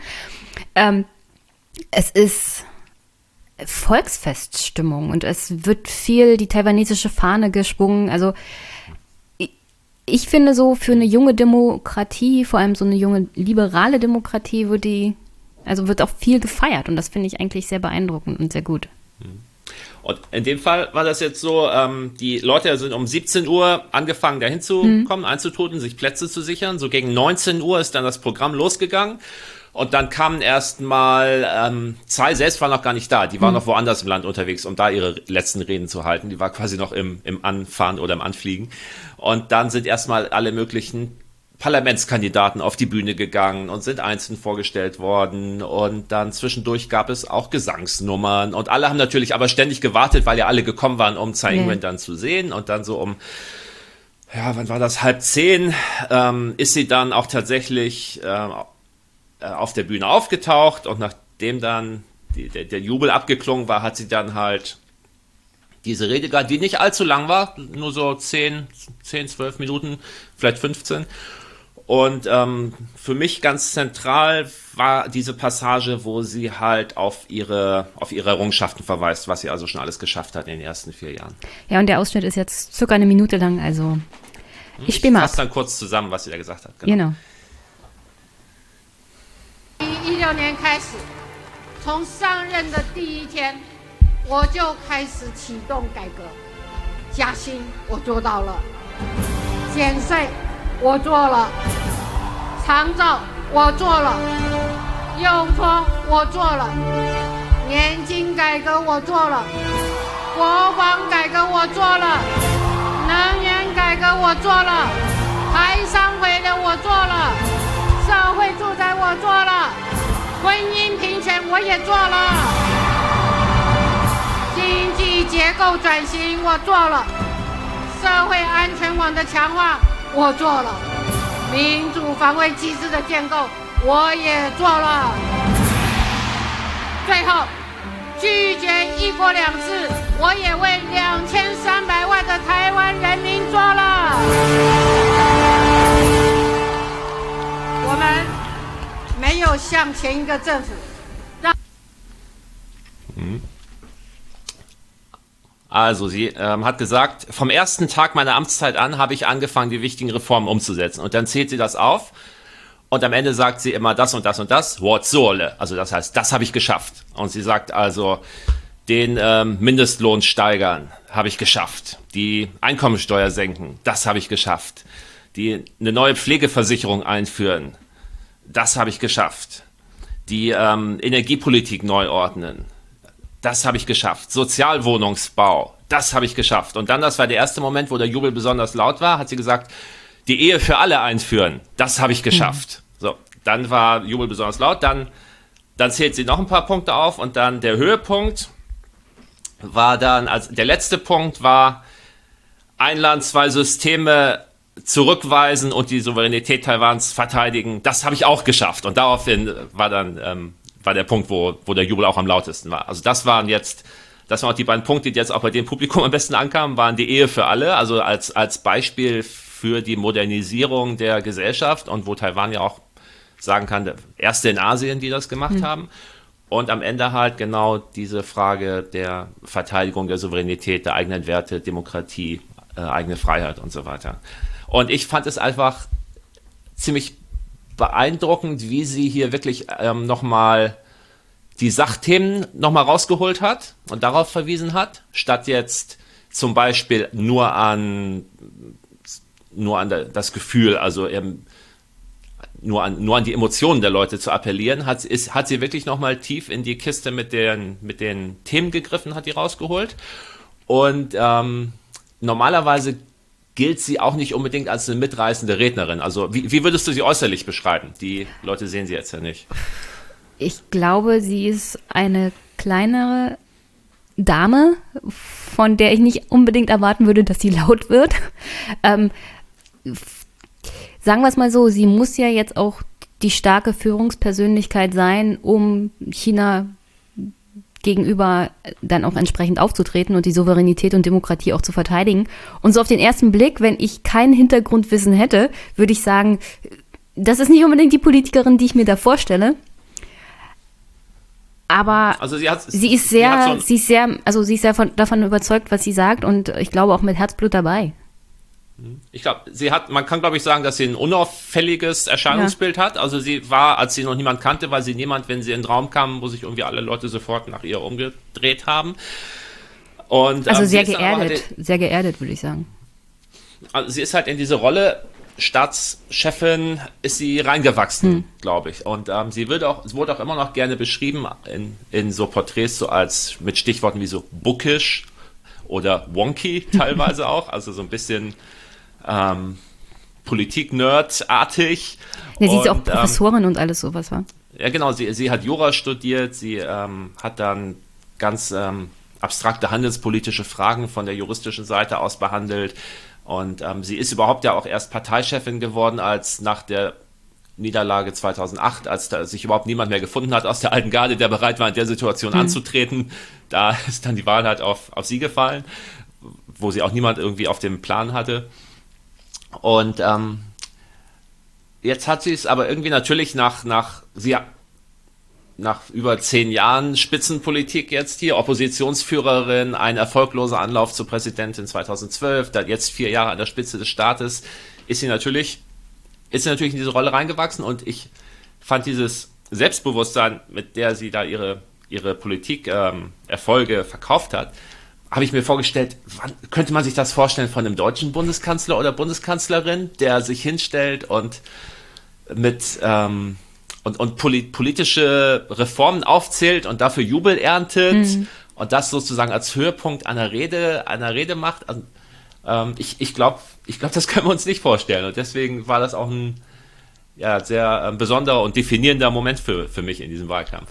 Ja, ich kann mir auch nicht vorstellen, dass es solche Wahlkampfveranstaltungen in Deutschland gibt. Also wenn man mal auf so CDU-Veranstaltungen war, wo dann die große Rede kam von Angela Merkel und jetzt äh, kommen die ja von AKK, dann holt die CDU schon auch ihre Leute zusammen. Aber so groß, dass äh, nicht Parteimitglieder oder die einfache Bevölkerung da mitfeiern, Fahnen schwenken, zujubeln. Oh, und ich meine richtig zujubeln, ja also die Leute waren da teilweise emotional ja, auch richtig, also sind da richtig mitgegangen, haben geweint und ich kann mir das in Deutschland nicht vorstellen. Ist wahrscheinlich so eine generelle Einstellung historisch bedingt, auch was das mit Fahnenmassen zu tun hat und so. Mhm. Ähm, und so emotional mitgehen bei der Aufzählung von Reformen kann ich mir auch nicht vorstellen. Und, ja, ich, ich glaube einfach, ähm, wenn du mich jetzt fragst, was ist, was ist der wichtigste Grund dafür, würde ich, glaube ich, immer noch sagen, das war auch mein allererster Eindruck, als ich hier 2008 meinen allerersten Wahlkampf erlebt habe, war einfach, den Leuten geht's hier wirklich noch hm. um was. Die merken, dass diese Wahl wirklich wegweisend und entscheidend ist, vor der sie hier stehen. Und entsprechend sind sie auch motiviert, da damit zu gehen. Während ähm, für die meisten Parteianhänger in Deutschland diese, dieses leidenschaftliche Element, dieses Gefühl, äh, das ist jetzt eine ganz entscheidende Weichenstellung, vor der wir hier stehen, das ist einfach nicht mehr da. Ob es sich abgenutzt hat oder ob manche Leute sagen auch, ja, die deutsche Demokratie ist halt schon gereift und die Demokratie in Taiwan ist halt noch sehr jung. Mhm. Aber ich weiß nicht, ob das das richtige, das hat immer so was Abwertendes gleichzeitig dabei. Das würde ich da, glaube ich, nicht für bemerken. Also es hat einfach einen ganz anderen, es hat einen ganz anderen Stellenwert bei den Menschen dass jetzt die Emotionalisierung hier auch läuft über ähm, Musik unter den Reden der Politiker. Da kann man natürlich drüber reden, ob man das jetzt toll findet, aber es, es ist halt so, es ist normal hier, hm. dass äh, so alle Reden auch nochmal mit einem exakt ähm, vorproduzierten Soundtrack untermalt werden, der an den richtigen Passagen dann auch nochmal genau die richtige Stimmung erzeugt. Äh, das gehört halt einfach auch dazu. Genauso gehört das dazu, dass die Kandidaten hier auf so einen offenen ähm, Autos, so Papamobil-mäßig durch die Stadt fahren oder durch ihren Wahlkreis fahren und dazu den Leuten auf der Straße runterwinken. Und ähm, das, das wird halt auch noch erwartet von den Wählern. Also diese, diese direkte Ansprache oder das jetzt auch nach der Wahl, egal ob du gewonnen oder verloren hast, als, als Wahlkreiskandidat, dass du nochmal auf die Straße gehst und Hände schüttelst und dich bei den Leuten bedankst, dass sie dich gewählt haben. Also auch dieses, dieses Element so persönliche Kontakte, persönliche Präsenz, das wird halt auch erwartet. Und das alles zusammen ergibt halt diese aus, aus unserer Sicht, aus Deutschland, recht ungewöhnliche, emotionale, teilweise leidenschaftliche Stimmung bei diesen rund um diese Wahlkampfveranstaltung. Aber ich, ich würde mir das zum Teil für Deutschland und Europa auch wünschen. Weil das ist ja was dran daran, dass wir Demokratie für selbstverständlich nehmen und sagen, das ist schon immer da und da kann ja nichts passieren und es ist halt ein bisschen eingeschlafen. Wenn du eine Bedrohung hast, wie zum Beispiel in Taiwan von außen, ist es vielleicht auch leichter, die Menschen nun ja, mal abgesehen davon, dass die taiwanesische Demokratie ein bisschen jünger ist in der Form, aber es ist leichter, die Menschen zu begeistern und tatsächlich davon zu überzeugen, noch mitzugehen und sie vielleicht, vielleicht dann auch zu verteidigen gegen Bedrohungen, ob von innen oder von außen. Und ähm, ich glaube, das fehlt uns in Deutschland und in Europa so generell ein bisschen.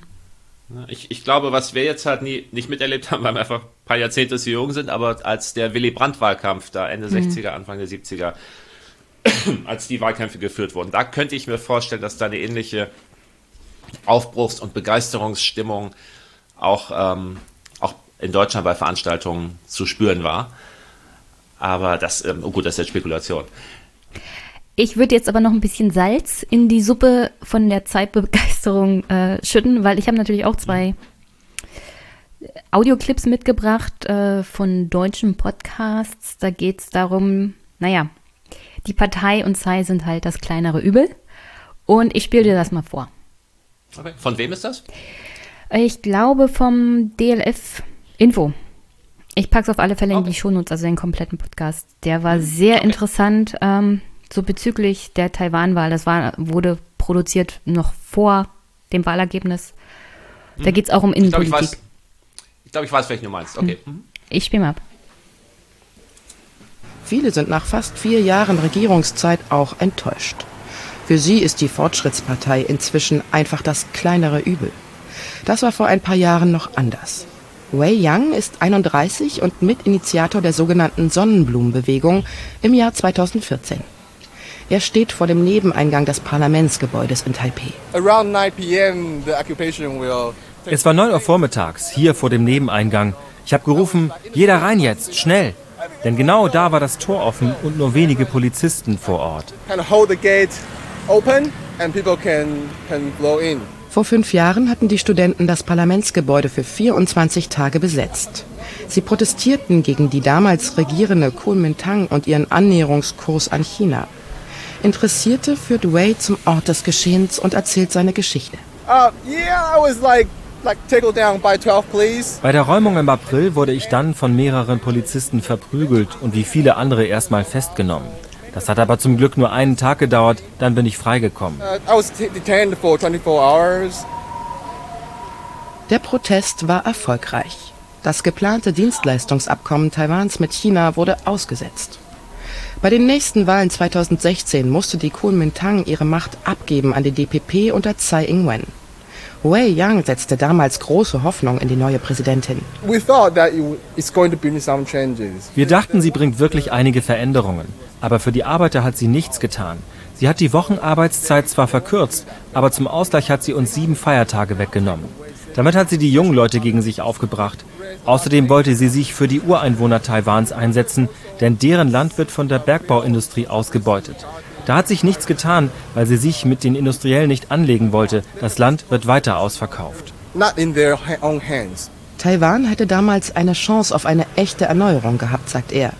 Diese Chance habe Tsai vertan. Und? Mhm. Was sagst du? Ja, klar, er ist jetzt, er ist jetzt ein kann ich nachvollziehen und stimmt auch, stimmt noch im Großen und Ganzen, was er da sagt, oder kann ich so bestätigen von meinen Beobachtungen. Aber er ist halt jetzt eine Stimme für diese ganz junge, sehr progressiv denkende Generation, die halt 2014 ähm, das Parlament gestürmt hatte. Also das mhm. ähm, ist auch nochmal eine ganz eigene Geschichte, die eigentlich immer noch mal es wert ist, nochmal erzählt zu werden, aber ist jetzt auch schon wieder, ist auch schon wieder sechs Jahre her. Ähm, natürlich wünschen die sich noch mehr und es gibt da auch genügend Vertreter unter denen, die sagen, sie hätten sich mehr erwartet. Aber ähm, Tsai ist halt in dieser Situation, dass sie jetzt ja auch um eine Mehrheit landesweit hinter sich zu haben, was er geschafft hat, ähm, muss sie halt auch einen Middle-of-the-Road-Kurs gehen in gewisser Weise. Also ihr wird ja schon vorgeworfen, dass sie zu radikal ist aus China und von den von der KMT und von den Gegenkandidaten. Und da hat sie sich halt dafür entschieden, äh, eine Politik zu machen, die ihr trotzdem noch ähm, die Mehrheiten sichert. Ähm, die Alternative aus Sicht der ganz progressiv Denkenden war ja auch nicht in Sicht. Also der KMT-Kandidat war ja noch schlimmer aus deren Sicht.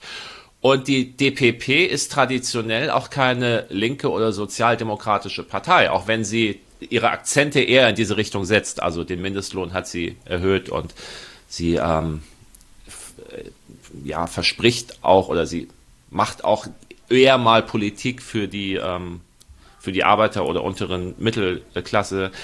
Aber ähm, im Grunde steht sie auch für freier Markt, für eine ähm, Wirtschaft, in der die ähm, großen Unternehmen gute Profite einfahren können. Also dem, das Parteiprogramm steht jetzt auch nicht für eine ganz groß angelegte hm. äh, Umverteilungspolitik. Also diese politischen Gegensätze in in Taiwan laufen nicht so, wie wir das kennen, zwischen sozialdemokratisch und konservativ oder links und rechts, sondern drehen sich mehr um diese Identifikationsfrage China, chinesisch oder taiwanesisch. Das, ähm, man hat halt oft diesen Eindruck, man, man hört was über Tsai und ähm, die Geschichte ihrer Partei und da denkt man, die müssen jetzt auch unbedingt linke Politik machen. Ähm, tun sie nicht in diesem Ausmaß, wie man sich das vorstellen könnte. Und es, es, es gibt auch gerade in dem Punkt, ähm, es gibt auch alte, alte, ältere Vertreter in diesem sogenannten grünen Lager, also grün nicht wie die Umweltschutzpartei, sondern grün ist pro Taiwan und blau ist KMT, chinesische Identifikation.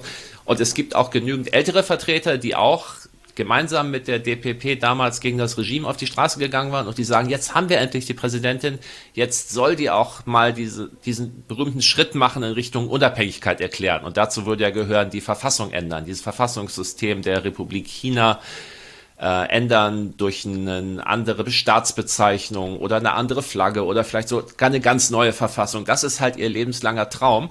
Und da hat sie auch ganz klar gestellt, den Schritt mache ich auch nicht mit. Also wir sind schon unabhängig und dass wir jetzt noch immer Republik China heißen, das müssen wir halt verkraften und in Kauf nehmen. Aber auch diese Hardcore-Unabhängigkeitsbefürworter aus ihrem eigenen Lager und aus ihrer eigenen Partei teilweise, die hat sie auch vor den Kopf gestoßen hm. mit ihrer Politik.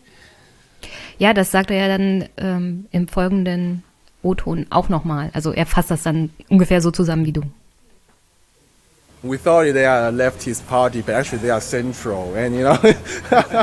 Wir dachten, die DPP ist eine linke Partei, aber wir haben uns getäuscht. Sie sind eher zentral. Rational wissen wir, dass Präsidentin Tsai noch am besten unsere Interessen vertritt. Alles ist besser als jemand von der KMT, also werden wir sie wählen. Aber wir fühlen uns, wie sagt man? How do you say? Uh, kidnapped. Kidnapped. Gekidnappt von der Partei. Das Prinzip lautet, wenn ihr uns nicht wählt, werdet ihr von China eingenommen. Ja, also dieses Thema China und Verteidigung der Identität Taiwans bzw. der Demokratie überstrahlt da anscheinend auch alles. Und die Wähler wissen das aber anscheinend auch. Also da machen sie dann keinen Kompromiss, dann sagen sie lieber den Spatz in der Hand als die Taube auf dem Dach. Ja, so ist es. Und das ist der berühmte Status quo. Also genauso Unabhängigkeit ist ja so ein Begriff, der ständig im Raum geistert, wo aber irgendwie alle was anderes drunter verstehen. Also man kann sagen, wir sind unabhängig, schon längst. Man kann sagen, noch nicht, wir würden es gerne werden. Genauso ist dieser Status quo. Ähm, also die aus meiner Sicht schlüssigste Definition ist zu sagen, der Status quo ist, wie es im Moment ist. Die Taiwan regelt seine Angelegenheiten selber. Die Leute hier lassen sich nichts aus Peking vorschreiben und die Volksrepublik und die Regierung in Peking hat hier nichts zu melden.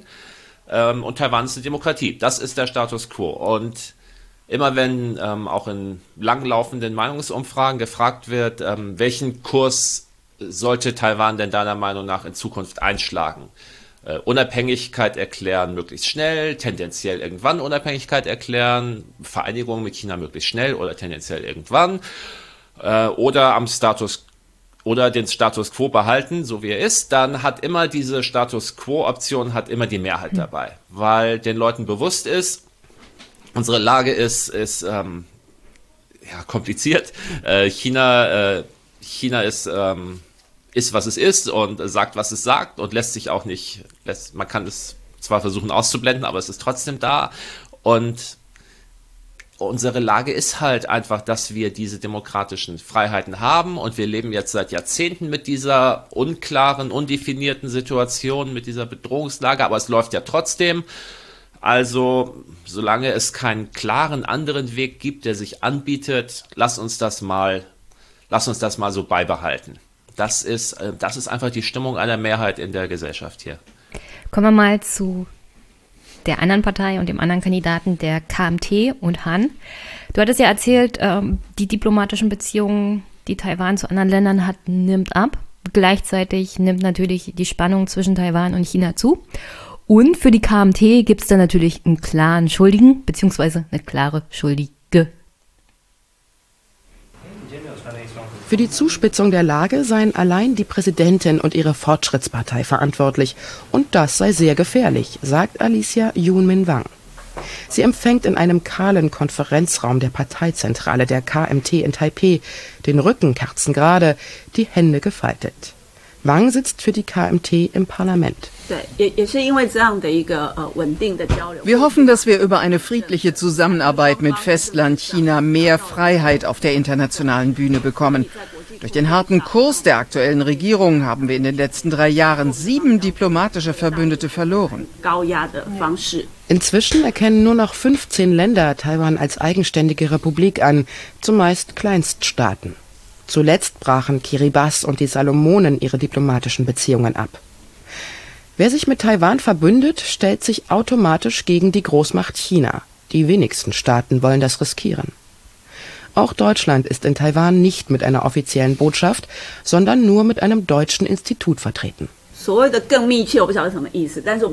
Wir setzen auf verbesserte Wirtschaftsbeziehungen und Handel. Das stabilisiert die Beziehungen. Und trotzdem muss natürlich Republik China, also die Insel Taiwan, ihre Eigenständigkeit behalten. Eigentlich hat die KMT sogar noch den Anspruch, von der Republik China, also Taiwan, müsse die Führung über ganz China ausgehen. Die riesige Volksrepublik müsse sich also dem kleinen Taiwan unterordnen. Diese absurd anmutende Prämisse hat die Partei zwar noch nicht aufgegeben, äußert sie aber auf der großen politischen Bühne nur noch selten, um die Volksrepublik nicht zu verärgern. Mhm. Sehr guter Bericht, ja. Ja, also ich war ganz gut begeistert. Auf den Punkt, die normalerweise, die normalerweise immer so vereinfacht oder, oder gar nicht dargestellt werden. Hm? Auf jeden Fall mal komplett anhören oder nachlesen. Hm, ja, also ich stelle den kompletten Bericht in die Shownotes äh, absolut anhören. Das ist mal wieder so ein richtig gutes Beispiel für Auslandsjournalismus in Deutschland, wo es nicht nur um die internationale Bühne und China geht und welche Rolle hat da Deutschland, sondern so generell auch ein Blick in Taiwan, also ins Land rein und die Leute, die da wichtig sind, beziehungsweise die Parteien, die da das Sagen haben. Ich fand den Bericht so generell sehr gut, vor allem nachdem ich ja schon mal mit dir darüber gesprochen habe, wie ist denn so die Lage in Taiwan. Mhm. Dachte ich mir, ja, das ist so ein Bericht, den sollte man sich unbedingt mal anhören. Ähm, jetzt ist ja die KMT mit Han angetreten. Findest du, das war ein guter Kandidat? Ähm, naja, wenn man sich das Ergebnis anguckt, ist die Antwort, äh, dass er als Kandidat der Partei mehr geschadet als genutzt hat. Aber wenn du das vor einem halben Jahr oder vor einem Jahr erzählt hättest, dann äh, hätte man dich komisch angeguckt und nicht geglaubt, weil das da einfach noch ganz anders aussah. Also man muss generell sagen, dass ähm, dieser Wahlkampf war zum einen ich gehe noch mal ein Stück zurück. Wir gehen noch mal an diesen Vorabend der Wahl und weswegen ich auch glaube, dass die Wahlbeteiligung höher war als, als vor vier Jahren. Die ähm, Umfragen, die letzten Umfragen wurden zehn Tage vor der Wahl veröffentlicht, danach durften keine mehr veröffentlicht werden. Aber die Umfragen waren zu dem Zeitpunkt seit einigen Monaten in diesem Trend, dass der Vorsprung von Zeit der DPP immer größer wurde und Han immer weiter abgeschlagen war. Und dann lagen halt diese 20 oder mehr Prozentpunkte schon dazwischen. Also den Umfragen nach gesehen war das im Prinzip gelaufen, noch deutlicher als das vor vier Jahren schon war. Aber die Stimmung bei beiden Seiten war absolut so, dass man diesen Umfragen nicht traute, weil der Han einfach kein, in Anführungszeichen, normaler Kandidat war und der auch keinen normalen Wahlkampf gemacht hatte. Also normalerweise hatte die KMT sich immer so respektable, seriös auftretende Politiker rausgesucht, die halt für diese Parteiwerte stehen und die haben dann halt ähm, mit, mit gemessenen Worten klargemacht, warum jetzt Zusammenarbeit mit China doch wichtig ist und man sie Wurzeln da irgendwie auch hat und nicht verleugnen sollte und China nicht provozieren sollte und dass sie als einzige Partei in der Lage wären, da diese äh, Beziehungen wirtschaftlich auszubauen und gleichzeitig friedlich zu halten. So war der Kandidat vor vier Jahren zum Beispiel, war so einer. So ein bisschen blass, aber halt ähm, seriös und auch sich an eine Mehrheit in der Gesellschaft wenden. Und dieses Mal hatte man sich halt mit Han ein, auf einen Kandidaten geeinigt, der einen ähm, völlig anderen Kurs gefahren hat und der da einfach einen, und da können wir gleich noch drüber reden, warum das so war, aber einen lupenrein populistischen Wahlkampf vom Bruder gelassen hat, auf den die Leute nicht vorbereitet waren, mit dem die nicht wirklich umzugehen wussten. Und natürlich auch nach den Erfahrungen, die man in der Zwischenzeit gemacht hatte mit der Trump-Wahl und mit dem Brexit, hatte man auch dieses Gefühl, den Umfragen ist doch nicht zu trauen. Am Ende kommt das doch noch alles anders, als ähm, wir uns das gedacht hatten. Und dieser Unsicherheitsfaktor beziehungsweise dieser Hoffnungsfaktor auf der anderen Seite, der war dieses Mal wirklich extrem groß und dieses trotz der eindeutigen Umfragewerte war diese gefühlte Unsicherheit, wie es denn jetzt wirklich ausgeht, war bis zu dem Moment, wo die Wahllokale geschlossen haben, wirklich noch spürbar. Als dann die Stimmen angefangen wurden auszuzählen, wurde relativ schnell klar, nach einer halben Stunde, als dann die aktuellen Zahlen reinkamen, war es schon klar, dass es wahrscheinlich doch so mhm. ausgeht, wie prognostiziert wurde. Und das war es dann ja auch. Aber durch die, durch diesen Kandidaten und durch die Art und Weise, wie er seinen Wahlkampf geführt hat, war eine ganz ähm, ja, ungewöhnliche Stimmung dieses Mal einfach über, über dem ganzen Land. Auf welcher Seite war die Erwartung, hm, vielleicht stimmen die Umfragewerte nicht so richtig? War das bei der ausländischen Presse, war das bei der inländischen Presse oder war das so generell ein Gefühl in der Bevölkerung? Ich glaube, das war auf allen Seiten. Also der, ähm, die, die ausländischen Presseberichte haben oft nicht diesen Punkt, dass ähm, der Han als ähm, Populist auftrat und sozusagen alles ziemlich anders machte, als man das von Kandidaten normalerweise erwartete, der wurde da normalerweise ausgeklammert mhm. oder man ist da nicht so in Tiefe gegangen oder wollte sich da nicht so festlegen. Aber zum Beispiel gerade bei den ähm, jüngeren Taiwanern, die jetzt halt, wie wir das ja auch eben bei ihm gehört hatten, selbst wenn sie jetzt nicht alles toll finden, was die DPP und Tsai machen, trotzdem eher zu ihr tendiert haben, weil halt die Alternative noch weniger in ihrem Sinne war, war dieses Gefühl da, wir müssen echt da jetzt geschlossen hingehen und wählen. Denn die, die älteren Leute, die eher zu Han und zu KMT halten, können wir auch gleich drüber reden, mhm. warum er die eher anspricht, äh, die werden alle hingehen und wählen. Das hat man ja auch bei diesen Wahlen 2018 gesehen, wo auch gleichzeitig noch einige Volksabstimmungen waren, die auch alle aus äh, progressiver Sicht sozusagen in die Hose gegangen sind, weil die konservative ältere Generation einfach geschlossen hingegangen ist und abgestimmt hat. Also dieser Generationenkonflikt war war extrem stark zu spüren bei diesen Wahlen. Und ähm, ja, wie gesagt, beide Seiten haben bis zuletzt versucht zu mobilisieren, mobilisieren, mobilisieren. Also es ging darum, selbst wenn die Umfragewerte sagen, ihr habt eine Mehrheit, es ging darum, die Leute wirklich an die Urne zu kriegen. Es hieß, jeder von euch muss jetzt noch zehn Freunde anrufen und dafür sorgen, dass die auch zur Wahl gehen. Wir haben zum Beispiel Situationen, es gibt keine Briefwahl in Taiwan. Also du musst. Ähm, ja, das habe ich, hab ich gelesen. Ähm, es gibt keine Proxywahl und es gibt keine Briefwahl. Du musst an dem, an deinem, Wahl, äh, an deinem Wohnort nächstgelegenen mhm. Wahllokal persönlich deine Stimme abgeben. Beziehungsweise sogar ähm, an dem Ort, wo du noch registriert bist. Ja. Und das, ähm, das sogenannte Haushaltsrolle, das ist so ein ganz archaisches System, was irgendwie wahrscheinlich noch aus dem chinesischen Kaiserreich übernommen nee, wird. das kommt noch aus der japanischen Besetzung. Okay. Also in der Stimmt, Besatzungszeit wurde das ähm, eingeführt und seitdem hat man das beibehalten. Stimmt. Ja, du, hast recht. Äh, aber, es ist, die, die Situation ist halt so, viele junge Leute, die in, zum Beispiel in Taipei oder irgendwo hier im Norden von Taiwan arbeiten, die stammen aber irgendwo aus dem Rest des Landes. Und solange die nicht wirklich eine eigene Familie gegründet haben, einen eigenen Hausstand gegründet haben, sind die auch noch auf den Haushalt der Eltern gemeldet. Also, dass man sich nach jedem Umzug sofort ummelden muss, so wie es in Deutschland ist, das ist hier nicht so. Normalerweise ist man dann immer noch an seinem Heimatort gemeldet. Und das heißt, dass diese ganzen jungen Leute, meinetwegen noch Studenten oder junge Berufstätige, die mussten dann alle für diesen Wahltag, der an einem Samstag war, die mussten also alle am Freitag irgendwie noch zurückfahren um dann dort zur Wahl gehen zu können. Und jetzt haben wir zwei, drei Wochen später, also jetzt stehen wir kurz vor dem chinesischen Neujahrsferien, wo die sowieso schon alle eine Reise nach Hause geplant hatten. Also war die Frage, Ende des Monats fahre ich sowieso schon wieder dahin. Lohnt sich das jetzt wirklich, wenn ich zu der Wahl für diesen einen Tag jetzt auch hinfahre? Ähm, die Meinungsumfragen sind doch schon ganz eindeutig. Mache ich da euch den Unterschied? Und da gab es halt auch diese Kampagnen, dann Leute zu überzeugen, nein, es ist wirklich wichtig, dass du hinfährst. Es gab ähm, Crowdfunding-Aktionen, um Leuten, die sich die Fahrt nicht leisten können, irgendwie das Busticket oder das Zugticket zu bezahlen.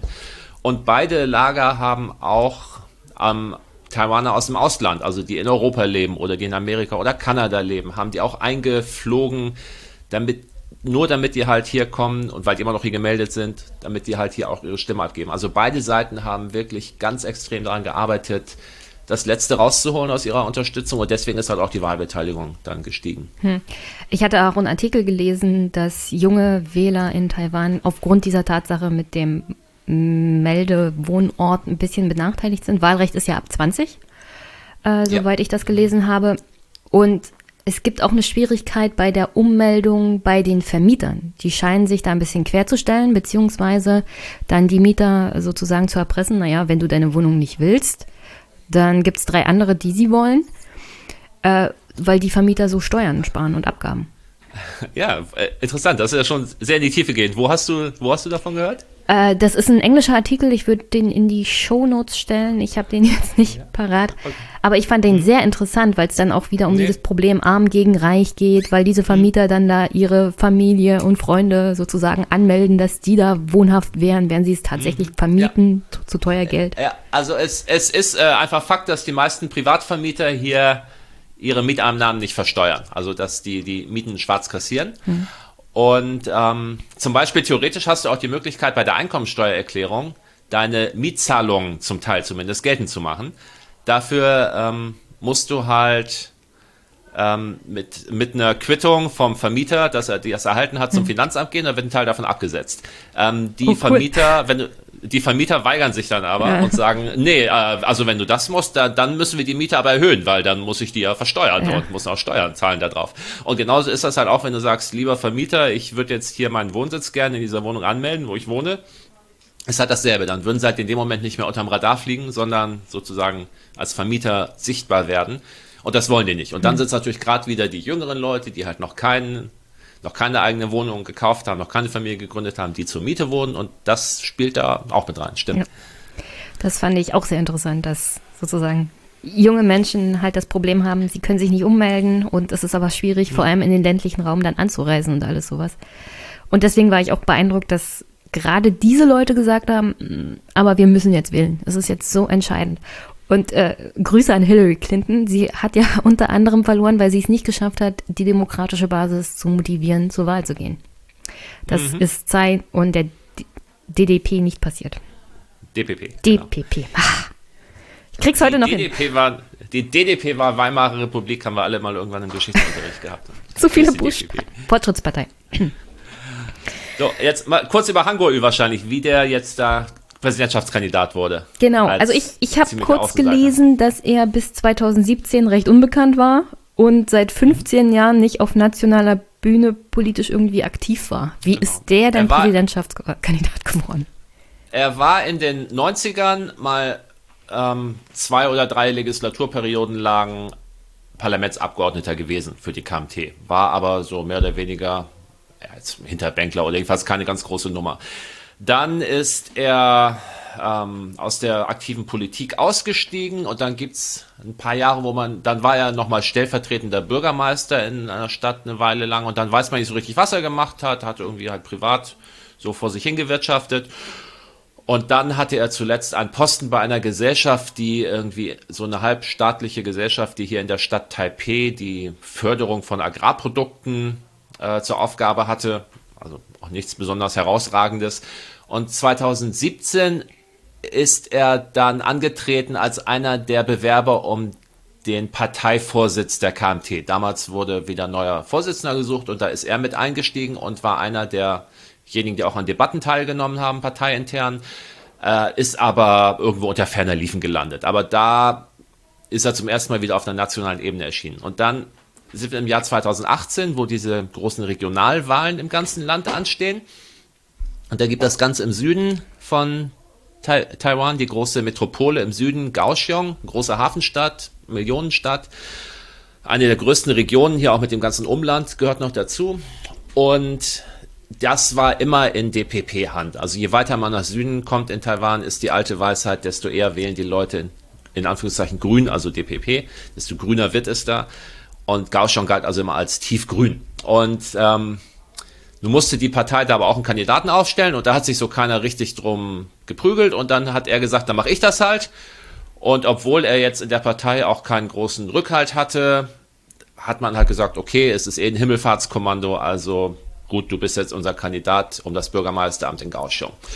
Und dann hat er da gegen Ende des Jahres 2018 halt diesen Wahlkampf um das Bürgermeisteramt abgezogen, was alle Leute völlig kalt erwischt hatte, weil er einfach alles, er hat sozusagen das Regelbuch genommen, was man von Kandidaten erwartet in so einer Situation mhm. und hat das aus dem Fenster geworfen und hat ähm, einen Wahlkampf der, der einfachen Botschaften gemacht, will ich das jetzt mal nennen, der emotionalen Ansprache und der einfachen Botschaften, die auch nicht immer unbedingt ähm, mit der Realität oder mit Fakten viel zu tun hatten. Also er hat sich, ähm, und die Medien haben das geliebt, also er hat zum Beispiel so Sachen gesagt wie, ähm, erstmal hat er schon schlecht geredet. Also er hat gesagt, der Stadt geht's schlecht, das ist ja, früher war das mal eine große, erfolgreiche Stadt, jetzt ist das ja hoffnungslos hier, die Leute gehen alle weg. Also er hat ein richtig negatives Bild gezeichnet, um dann zu sagen, aber wenn ich dran bin, dann weiß ich genau, wie das hier besser laufen kann. Da hat er gesagt, zum Beispiel, ich man könnte dafür sorgen, dass hier Disneyland einen Disneyland-Park in Kaohsiung aufmacht. Oder ähm, ich würde als Bürgermeister Arnold Schwarzenegger in die Stadt einladen, damit er hierher kommt.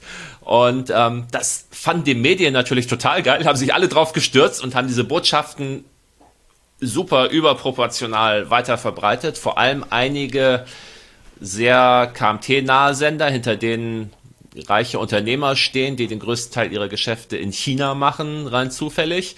Die haben quasi 90 Prozent ihrer Sendezeit ihm und, und seinem Wahlkampf gewidmet und die anderen Kandidaten sind da kaum noch vorgekommen. Und ähm, natürlich wurde vieles von ihm sofort widerlegt. Also Disneyland hat gesagt, äh, wir haben nie vorgehabt, ja schon was aufzumachen. Und Arnold Schwarzenegger hat auch gesagt, ich kenne den nicht, wer ist das? Und äh, aber es war ja egal. Es, darum ging es da nicht. Es ging ihm darum, die Aufmerksamkeit zu setzen und sich irgendwie als Macher zu präsentieren, als Mann der Leute, Mann des Volkes. Er hat sich so auch als einfacher, einer von euch inszeniert. Und sein Gegenkandidat war eher so ein blasser Typ, der war Vizebürgermeister gewesen, der wusste nicht so richtig damit umzugehen und plötzlich war er dann dieses Medienphänomen geworden. Und es gab die sogenannte Han-Welle, die, die damals entstand. Und dann hat er tatsächlich geschafft mit, ja auch nur, nur in Anführungszeichen zwischen 50 und 60 Prozent, aber er hat halt diesen Wahlkampf gewonnen und er ist dann Bürgermeister dieser sehr wichtigen Region in Taiwan geworden. Und damit war er halt plötzlich von, ja, so als, als Seiteneinsteiger quasi, war er plötzlich auf der ganz großen politischen Bühne hier erschienen. Und er war natürlich schon eine sehr polarisierende Figur, auch zu dem Zeitpunkt. Also man hat ihn entweder geliebt oder oder ja, nein, nicht gehasst, aber so. Man mochte ihn dann nicht. Man, oder man mochte ihn gar nicht, genau. Er war sozusagen das Symbol dafür, was alles schief läuft. Hm. Gut, dann war, dann war er halt Bürgermeister. Das war jetzt Anfang, Ende 2018, Anfang 2019.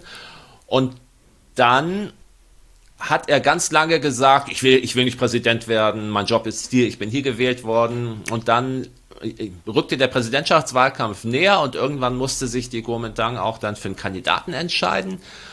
Und dann kam der Terry Go, das ist der Chef von Foxconn, ja, ähm, also damals gewesen. Dann ist er zurückgetreten, hat sich zurückgezogen aus dem aktiven Geschäft, aber damals war er der Foxconn-Vorstandschef. Äh, Eine Million Angestellte in China bauen iPhones für Apple, das Foxconn. Und der hat gesagt, ähm, ja, ich würde jetzt gern Präsidentschaftskandidat für die KMT werden, weil ich bin erfolgreicher Geschäftsmann, äh, in Anführungszeichen, man sieht ja, dass es auch in anderen Ländern ein Argument ist, was zieht. Mhm. Und man dachte dann, ja, okay, der, der wird dann wahrscheinlich der Kandidat werden. Der hat dann aber, da gab es dann parteiinterne Lagerkämpfe und Streitereien und der konnte mit dem Parteivorsitzenden auch nicht so richtig und ähm, die Partei stand nicht so richtig geschlossen dahinter und dann hat der Han Kuo-yu, weil er noch immer diesen Nimbus hatte, dieses, den Nimbus dieses Unbesiegbaren, der aus dem Nichts kam und die DPP geschlagen hat und ähm, hinter dem seine Fans fanatisch stehen und der in den Medien so toll rüberkommt, der hat sich dann quasi bitten lassen, auch in das Rennen einzusteigen. Dann gab das einen, wieder einen parteiinternen Vorwahlkampf, wer der KMT-Kandidat wird. Und da hat er sich dann, der wurde entschieden durch Meinungsumfragen, also nicht irgendwie, dass das Parteipräsidium abgestimmt hat oder die Mitglieder in der Urwahl, sondern man hat Meinungsumfragen in ganz Taiwan gemacht, so wer, wen würde er statt Tsai Ing-wen wählen. Und da hat er gewonnen und dann war er halt Mitte, Mitte letzten Jahres dann der offizielle Präsidentschaftskandidat geworden. Musste dann natürlich seinen Leuten in Kaohsiung erzählen, warum er sie jetzt nach ähm, nicht ganz einem Jahr schon wieder verlassen würde, um Präsident zu werden am liebsten. Ähm, das hat ihm dann da schon mal geschadet. Das ist nicht so gut angekommen. Und er hat auch seinen Posten nicht geräumt, sondern hat sich nur beurlauben lassen als Bürgermeister da. Also er wird jetzt, ähm, jetzt nach dem Präsidentschaftswahlkampf wird er sozusagen seine Pflichten als Bürgermeister da wieder aufnehmen. Das hat er sich dann gesichert. Aber in dem Präsidentschaftswahlkampf hat sich dann halt irgendwann im späteren Verlauf des Jahres 2019 hat sich dann halt, ja, dann, da kam halt noch die Entwicklung in Hongkong parallel dazu und dann hat sich halt gezeigt, dass das nicht so leicht für ihn werden würde, wie die KMT sich das halt erhofft hatte. Dass es da halt verschiedene Gründe gab, die ihn auch entzaubert hatten oder die ihn auf hm. nationaler Bühne halt zum schwierigeren Kandidaten machten. Ja, es zeigte sich dann, glaube ich, dass für die KMT Han wirklich ein schlechter Kandidat war. Also er soll während des Wahlkampfes sexistische und rassistische Äußerungen gemacht haben, hat sich bei den Debatten schlecht geschlagen. Vom Zeilager wurde ihm dann auch schlechte Arbeit als Bürgermeister vorgeworfen. Unter anderem hat er sich schlecht geschlagen, als es einen Ausbruch von einem Dengue-Fieberfall gab. Und es wurde ihm vorgeworfen, dass er bis nachmittags schläft.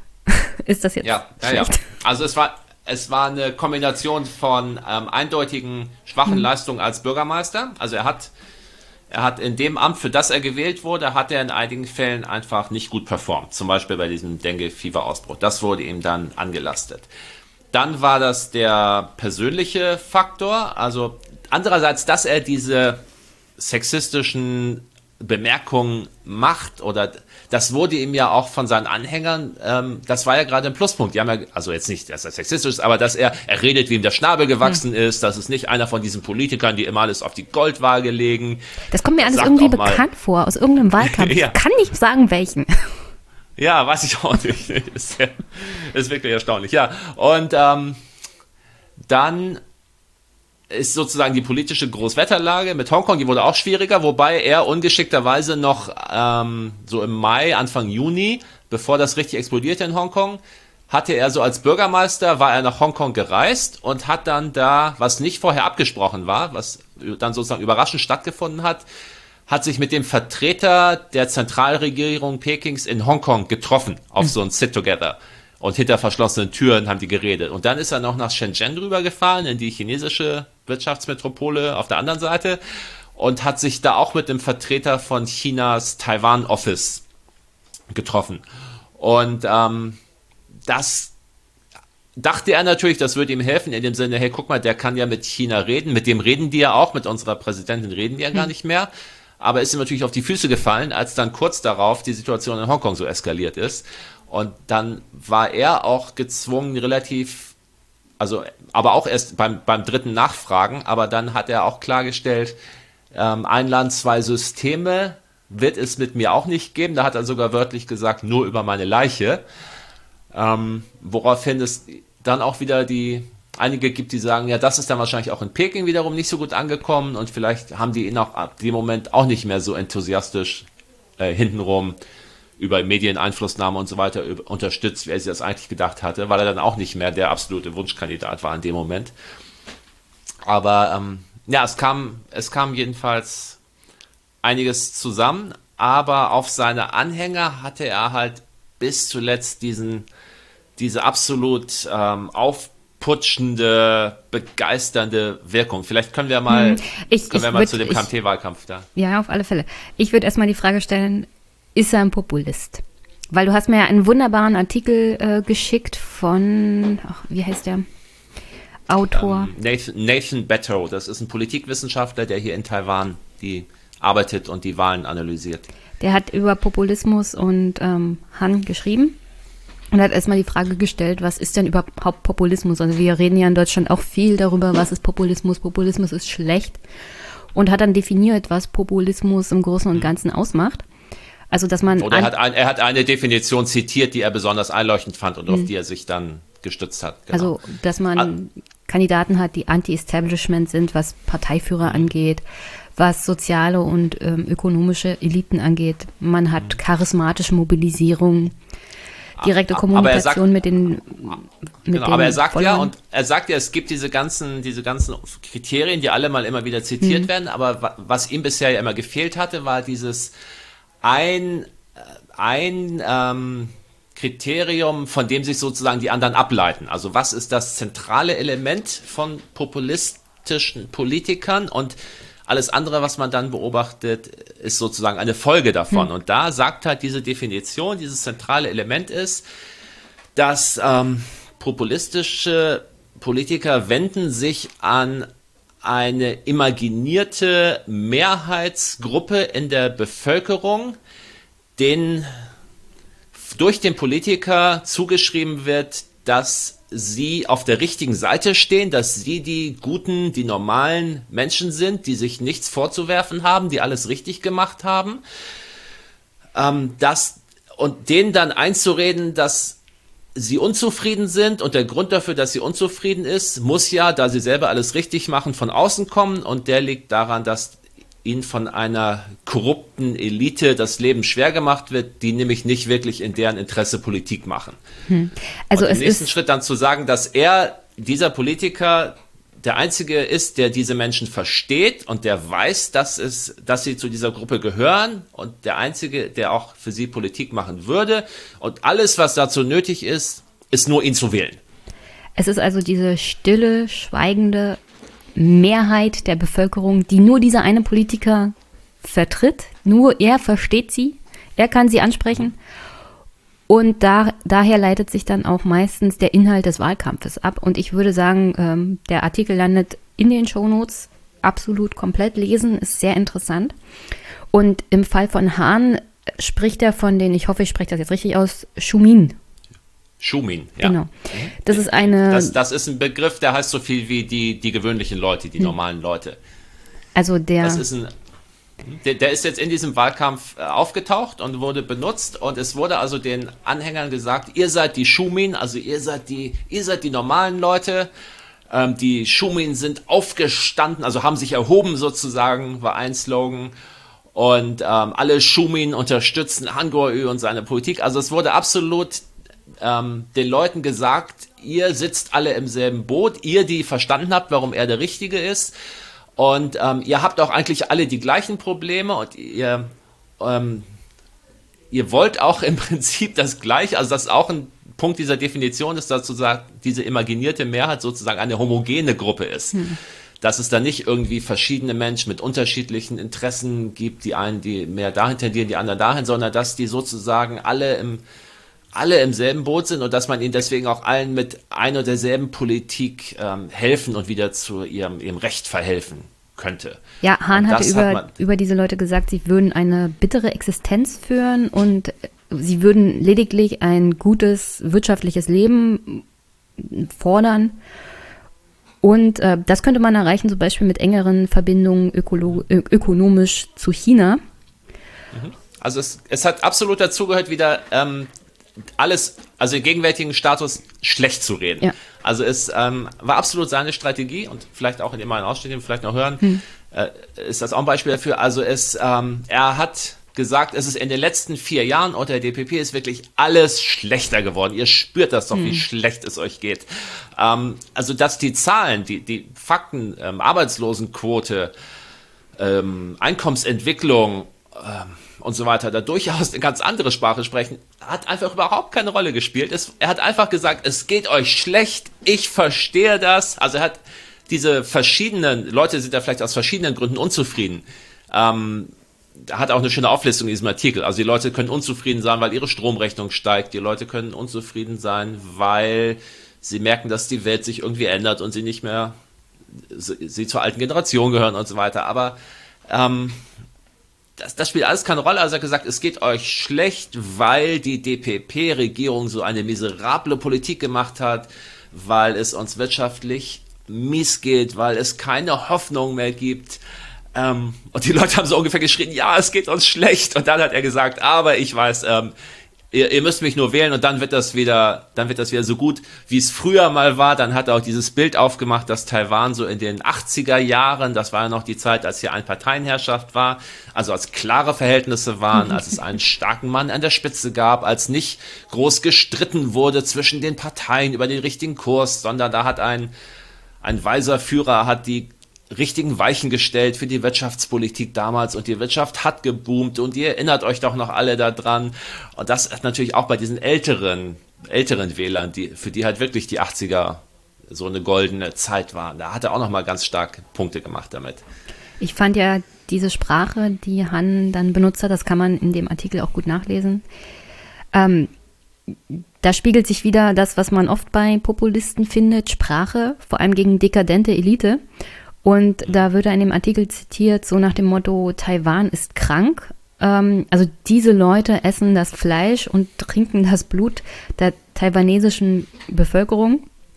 Mit diesen Leuten meint er dann die DPP. Die DPP-Regierung. Genau. Ja. Und jetzt nach dreieinhalb Jahren ist Taiwan krank.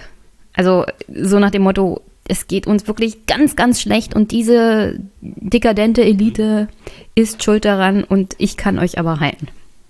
Genau, genau. Er hat, er hat Heilung versprochen. Ja. Und ich glaube, wenn wir jetzt vielleicht bei den Redeausschnitt von Ja. ihm hören, dann würde ich noch mal gerne auf seinen Redestil auch zu sprechen kommen. Ich spiele mal ab. Also der Hintergrund ist hier eine Wahlkampfveranstaltung der KMT, bei der Han unter anderem gegen die Medien agitiert. 今天就把民进党变的魔术讲给大家听，大家了解之后就觉得民进党这样子治理国家一点都不行，请假写比赛。因为想要继续执政，拿不出成绩，贪污腐败了三年，废掉了特侦组，怎么办？赶快收买媒体，收买了百分之九十的媒体。报喜不报忧。今天国家出了这么多的大事情，百分之九十的媒体不敢监督执政党，百分之九十台湾的媒体不敢批判总统，百分之九十的台湾媒体不敢对政府任何重大政策提出任何具体的建设，通通集中在反对党身上。这就是刘谦变魔术。 Also wir haben wieder die Musikuntermalung, das haben wir jetzt nicht nachträglich drunter gelegt, die war so. Und er sagt hier ähm, sinngemäß, ähm, also die DPP-Regierung hat ähm, nach ein paar Jahren einfach gemerkt, dass sie überhaupt nichts auf die Reihe bekommen hat und hat dann gesagt, was machen wir denn jetzt? Na, dann kaufen wir mal schnell die Medien. Und dann hat die DPP 90 Prozent der Medien gekauft und hat die jetzt in der Tasche und die trauen sich jetzt einfach nicht. Es würde so viel geben, worüber was man, ähm, worüber man reden müsste, aber die Medien trauen sich nicht darüber zu berichten und sie trauen sich nicht, die Präsidentin zu, zu kritisieren. Das war der Punkt jetzt hier. Ähm, wobei man jetzt natürlich im Hintergrund gerade er war ja unter anderem durch eine ungewöhnliche Medienunterstützung damals ins Amt gewählt worden, aber das spielt ja keine Rolle. Also er macht sich er macht sich das jetzt wieder, die Welt wieder so, wie es ihm in den Kram passt hier.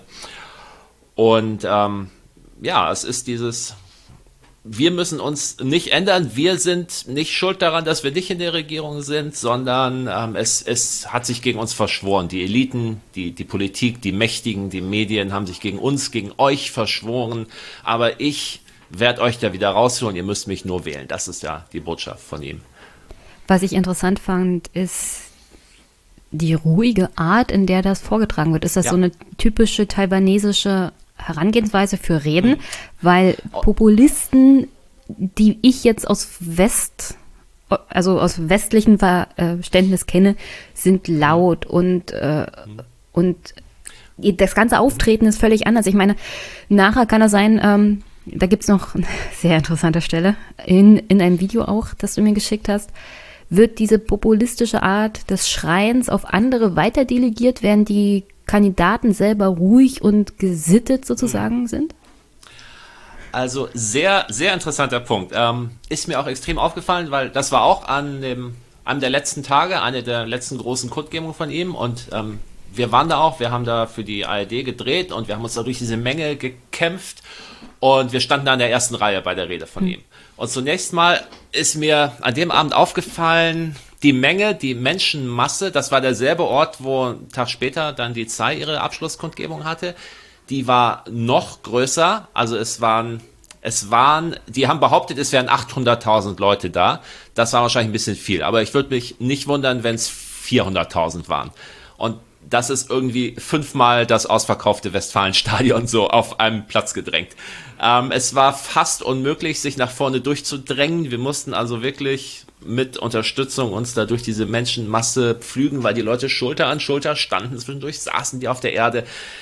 Und ähm, erstmal waren die alle aufgeputscht auf 180 da. Also ähm, emotionalisiert bis zum Anschlag. Ähm, egal mit wem man gefragt hat, ähm, jeder war, hatte nicht den geringsten Zweifel daran, dass sie die Wahl gewinnen würden.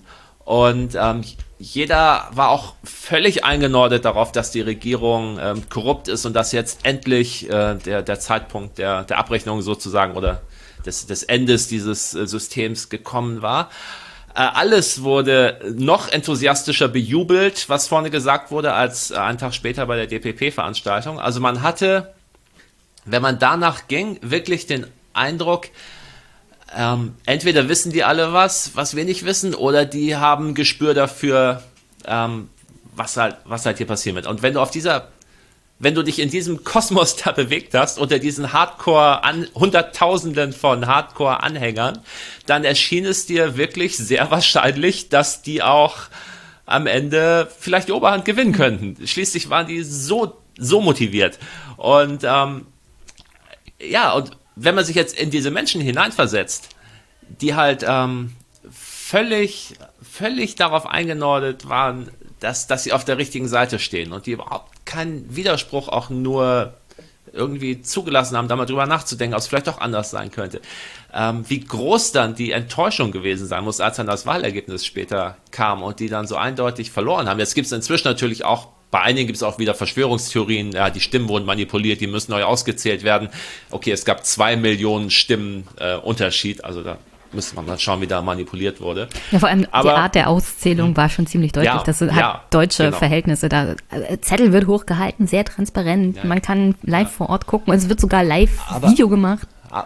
Aber, aber jetzt nochmal eben zurück zu dieser mhm. Veranstaltung. Also als ich mich da durch diese Menschenmasse bewegt habe, habe ich wirklich noch überlegt, weil bist du wirklich so gut informiert? Kannst du diesen Prognosen wirklich trauen? Mhm. Guck dir mal an, wie der die Leute hier auf die Beine bringt und wie der die begeistert. Und als dann, dann waren wir vorne in der ersten Reihe und da mussten wir auch wieder ein, zwei Stunden warten, bis er dann als der absolute Höhepunkt dann auf die Bühne kam. Und wie du gesagt hast, die normale Ansprache bei diesen taiwanesischen Wahlkampfveranstaltungen ist eher laut. Es ist unheimlich laut auf diesen Massenveranstaltungen. Nicht nur, weil da 100.000 oder 200.000, 300.000 Leute und mehr schreien und brüllen, sondern weil auch die, die äh, Mikros, die Beschallung ist total mhm. hochgedreht. Da sind irgendwelche Moderatoren auf der Bühne, die die Leute zu Sprechchören bringen. Es wird immer einer schreit was vor, alle rufen es nach. Es werden die, ständig diese Musik Akzente da reingehauen. Also ich, spätestens beim zweiten Tag hätte ich mir eigentlich Ohrstöpsel mitnehmen müssen, habe ich aber nicht.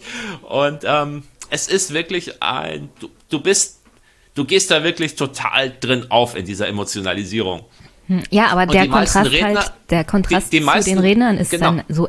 Die meisten Redner sind auch so, die meisten Redner sind auch total aufgeputscht ja. und schreien und sind laut und sagen, hier ist unser Kandidat und wollt ihr das nicht? Ja, wir wollen es.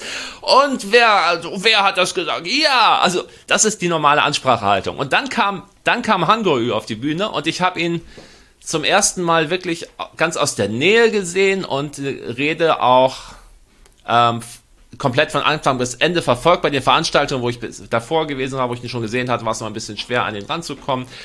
Und dann ähm, hat er geredet und er nimmt das Mikro und er redet ganz leise. Er, er wird natürlich laut äh, verstärkt, aber er selbst spricht leise und, und einfühlsam und er, er hat einfach diesen Eindruck vermittelt, ich sorge mich um euch, hm. ich verstehe verstehe euch. Ich spreche aus, was euch auf der Seele brennt. Und dafür muss ich nicht laut werden, weil es viel eingängiger ist und viel effektiver. Ich verstehe deine Wut. Ich verstehe, dass du unzufrieden bist. Ich kann dir helfen. Also er hat, er hat einen, ich will das mal therapeutischen Ansatz da gefahren. Also du hast ihn, du hast ihm zugehört und ähm, er ist auch kein unbegabter Redner, also absolut nicht. Er, er hat das wirklich verdammt gut gemacht. Und du hast ihn gesehen, gleichzeitig war er natürlich überlebensgroß auf diesen drei riesen Videoleinwänden hinter der Bühne. Und ich konnte nachvollziehen, wenn du einmal auf diese Argumentation ähm, äh, eingeschworen warst, dass du an seinen Lippen gehangen hast und dass du das alles, was er gesagt hat, in dir aufgesogen hast und das Gefühl hattest, dieser Mann versteht mich und der will für mich was tun und es war dir völlig egal, was er inhaltlich gesagt hat, weil das einfach das Gefühl war, was bei dir erzeugt wurde. Und ich fand das unheimlich effektiv und es hat mir gleichzeitig auch Sorgen gemacht, weil ich irgendwo hat mir halt noch eine Stimme gesagt, aber es geht hier nicht um Argumente und es geht hier nicht um Rationalität. Es geht hier nur darum, ein Gefühl zu transportieren. Mhm. Aber ich stand da und ich habe diese Verführungskraft, die dieser Redner und diese Strategie hatte, konnte ich selber nachvollziehen. Und das war der Punkt, wo ich wirklich überlegt hatte, hm, soll man sich, wie weit kann man sich jetzt auf diese Umfragen verlassen oder inwieweit sind diese Eindrücke äh, vielleicht auch wichtig und das Ganze ist noch lange nicht entschieden hier. Was ich interessant fand, weil ich übersetze das ja immer dann auf Deutschland. Ich überlege mir dann immer, wie wäre das mit zum Beispiel der AfD? Wenn die sozusagen mhm. so einen Wahlkampf machen würde mit wir putschen ein und unser Kandidat ist der Psychotherapeut, der ganz behutsam mit der Wählerschaft redet. Mhm. Also diese genau. doppelte Emotionalisierung auf der einen Seite halt das Aufputschen durch laute Ansprache und ich spiele gleich was ein, weil dazu muss ich mir noch was erklären. Mhm. Und auf der anderen Seite dieser Kandidat, der wirklich staatstragend redet, äh, ganz gesetzt und ganz besorgt. Ich, ich kann kein Taiwanesisch, also ich verstehe kein Wort und habe trotzdem das Gefühl, das ist also sehr clever gemacht. Und er, er, er, es wirkte so, als ob er selber kurz davor stand, dass ihm die Tränen ja, runterkullern. Es weil, gleich, weil er gleich so fängt an zu weinen. Weil er so ergriffen ja. war von, von diesem Moment selber, den er ja quasi herbeiführt, aber dass er so eins mit dir ist, dass mhm. dein schweres Schicksal ihm quasi so zu Herzen geht, dass er so überwältigt ist von dieser dieser ähm, Möglichkeit für dich etwas zu tun, dass er auch gleich auf der Bühne anfangen würde zu weinen. Also absolut, absolut erschreckend effektive, verdammt geschickte und ähm, teuflisch verführerische Wahlkampf- und Redestrategie. Und ich könnte mir absolut vorstellen, dass das auch in anderen Kulturkreisen oder anderen Ländern mit einem geeigneten Kandidaten mhm. und der entsprechenden Gemengelage ähm, aber auch, auch funktionieren könnte. Erschreckend und beeindruckend. Aber jetzt spiele ich mal was ab. Und zwar hattest du mir einen Videoausschnitt geschickt und ich bin wieder an dieser Stelle so verärgert, dass ich das nicht per Video machen kann. Mhm. Aber hier geht es um, um Wonder Woman. mhm. die wortgewaltig und schreiend den Kandidaten auf die Bühne holt. Und ich spiele das erstmal ab. Auch alles in Taiwanesisch. Das ist, das ist, der Moment, der Moment, wo jetzt alle drauf gewartet haben, wo Han Kuo-yu quasi auf die Bühne ja. endlich äh, gerufen wurde und vor seine, vor seine Leute trat. Ja.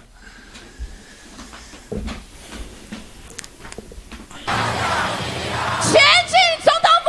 前进总统府下架民进党！全部的朋友，百万庶民，跟我一起呼喊！我们等待已久的一个人的名字是什么？给我他的名字！韩国瑜！韩国瑜！韩国瑜！继续喊，让大家的名字来，大家一起呼喊他的名字来！韩！韩国瑜！韩国瑜！韩国瑜，欢迎韩国瑜！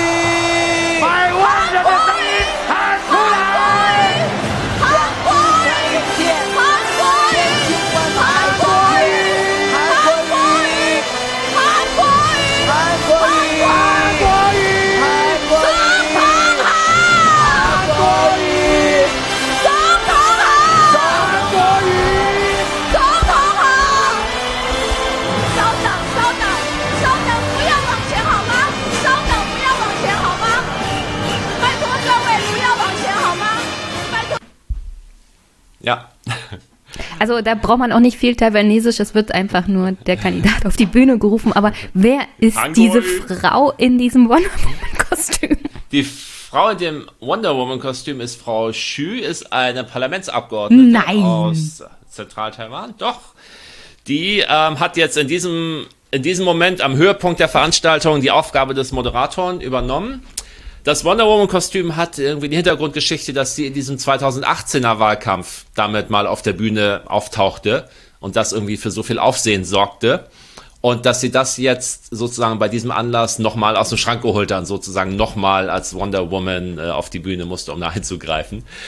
Ähm, dass Politiker sich so Kostüme überziehen, ist allerdings nicht so völlig ungewöhnlich. Es zum Beispiel immer, wenn Kandidaten vor Wahlen ihre Kandidatur offiziell registrieren lassen, dann müssen die da irgendwie zur Wahlkommission gehen. Und es hat sich so ein bisschen eingebürgert, dass natürlich vor allem Kandidaten, die Aufmerksamkeit nötig haben und vielleicht irgendwie von so kleinen Parteien kommen, aber auch von den großen Parteien, dass die dann in irgendwelchen schrägen äh, aufsehenerregenden, gerne Superhelden-Kostümen bei solchen Anlässen zum Beispiel auftauchen. Weil sie einfach wissen, damit können sie in den Medien landen Ja, und dann ist, ein- ist ein Hingucker und so. Aber, aber sie hat das jetzt hier auf, auf der ganz großen Bühne also gemacht. Äh, Sie ist auch wiedergewählt worden, hat ihren Wahlkreis auch wieder gewonnen. Die sitzt auch im neuen Parlament jetzt wieder drin. Das war ein schickes Kostüm, muss man sagen. Es stand hier. Ja, tut es, ja. Sehr gut. Ja, und ähm, hier konnte man noch mal Also- sehen, wie das dann abläuft. Es, äh, also vor Ort war es ziemlich laut, bin ich mir ziemlich sicher. Es kommt Ja. hier im Podcast gar nicht rüber, Ja. aber man merkt Ja. schon, wie sie da mit voller Stimme reingeht.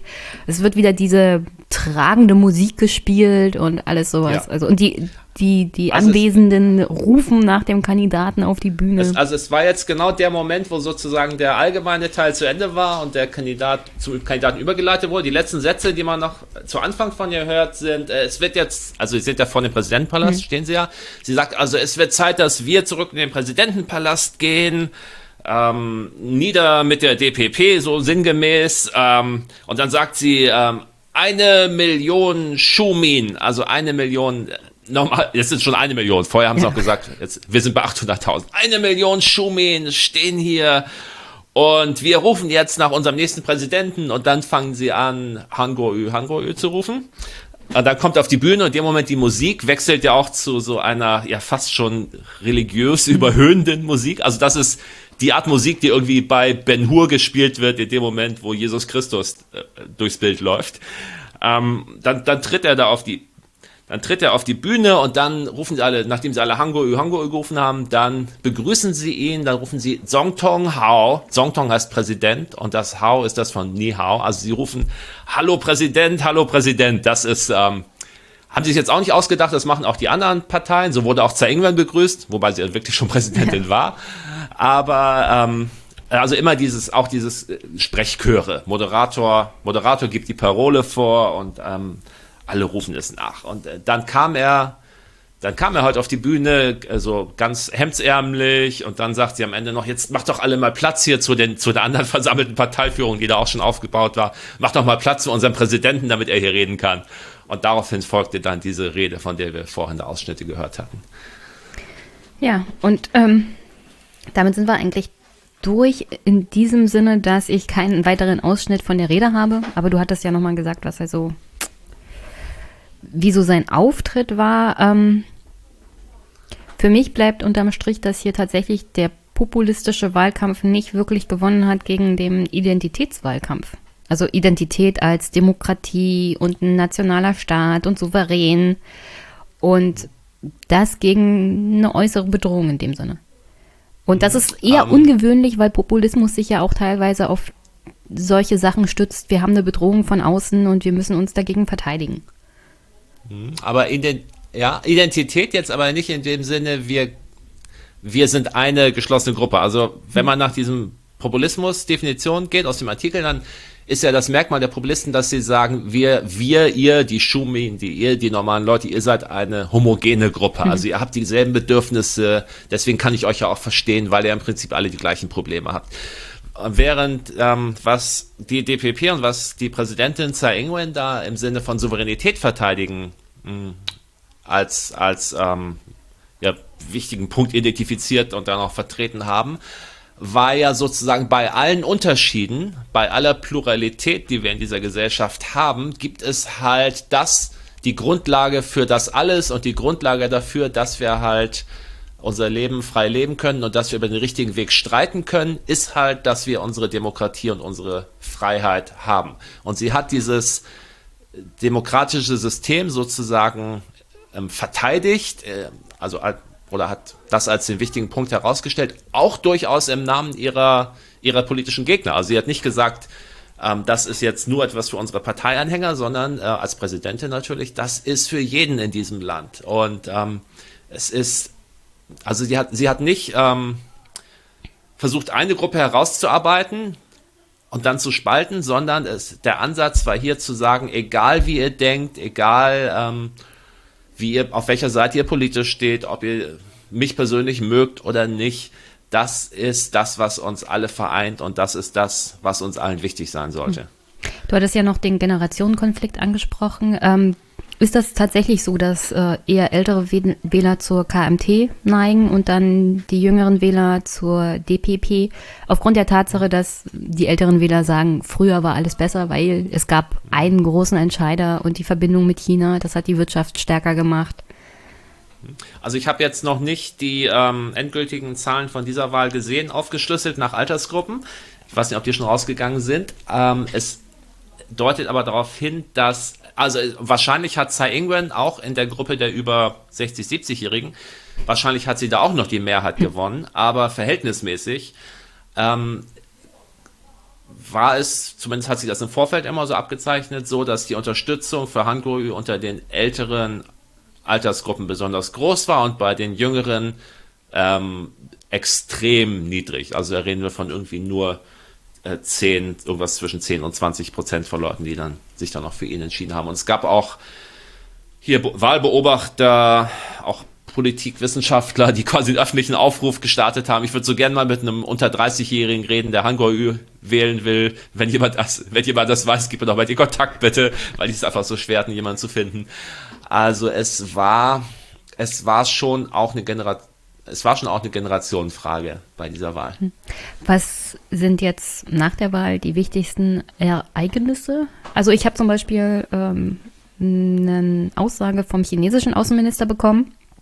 Auf chinesischer Seite scheint man nicht so happy zu sein, dass Tsai, Tsai gewonnen hat. Ja, natürlich nicht. Und der hat gesagt, also egal was sich intern an der Situation von Taiwan verändert, an der Basis des, also des Fakts, dass es nur ein China gibt in der Welt und dass Taiwan Teil von China ist, wird sich nichts ändern.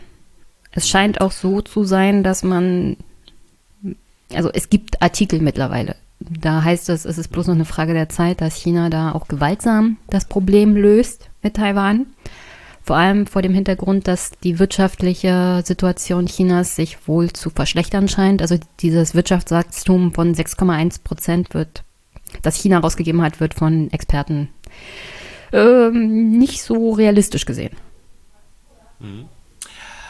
Ähm, also aus Taiwans Sicht ist das im Moment so, es ist erst eine Woche her die Wahl. Wir sind jetzt sozusagen noch in der alle mal tief durchatmen und wieder ausschlafen Phase. Also ähm, äh, das neue Parlament ist noch nicht zusammengetreten. Die KMT sucht jetzt ähm, neuen Parteivorsitzenden. Der alte Parteivorsitzende ist zurückgetreten. Die müssen sich jetzt irgendwie neu aufstellen.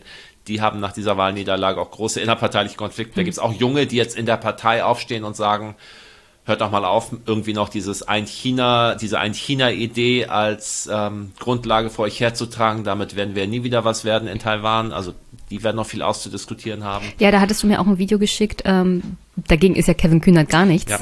Junge KMT-Mitglieder sind in die Z äh, Parteizentrale gegangen und haben da demonstriert gegen die alte ja, Elite sozusagen, ja. ihrer eigenen da, Partei. Da gab es gab's ein Wortgefecht mit einer Frau, die irgendwie denen gesagt hat, ja, wo wart ihr denn, als es drauf ankam? Und dann plötzlich fangen die an, sich zu schubsen und die Schilder gegenseitig wegzureißen. Also das, das alles ist im, innerparteilicher Konflikt.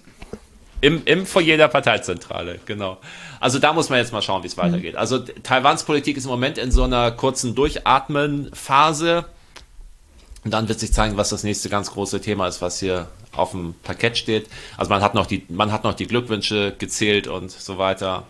Jetzt wird das erst wieder anlaufen. China hat sich natürlich genötigt gesehen, also Chinas Strategie ist ja immer to double down, wenn irgendwas schief geht. Also jetzt erst recht hm. und jetzt nochmal es, es äh, ist ja nie äh, vorgesehen, da irgendwo auch mal einen Schritt zurückzugehen, sondern es wird immer, man versteift sich darauf, die, die Drohungen zu wiederholen, die eigene Position zu wiederholen, die gerade irgendwie in Taiwan ja offensichtlich gescheitert war oder dafür gesorgt hat, dass es nicht so lief, wie sie es gerne hätten. Ähm, aber auch, dass China sagt, früher oder später muss das gelöst werden, das ist halt auch seit Jahren und seit Jahrzehnten die Situation. Und wenn, die, wenn China sagt, früher oder später, dann heißt das halt auch nicht, ähm, innerhalb von einem Jahr, da kann es auch heißen, innerhalb von zehn Jahren oder von 20 Jahren. Also die planen ja auch gerne mal in längeren Zeiträumen da in Peking.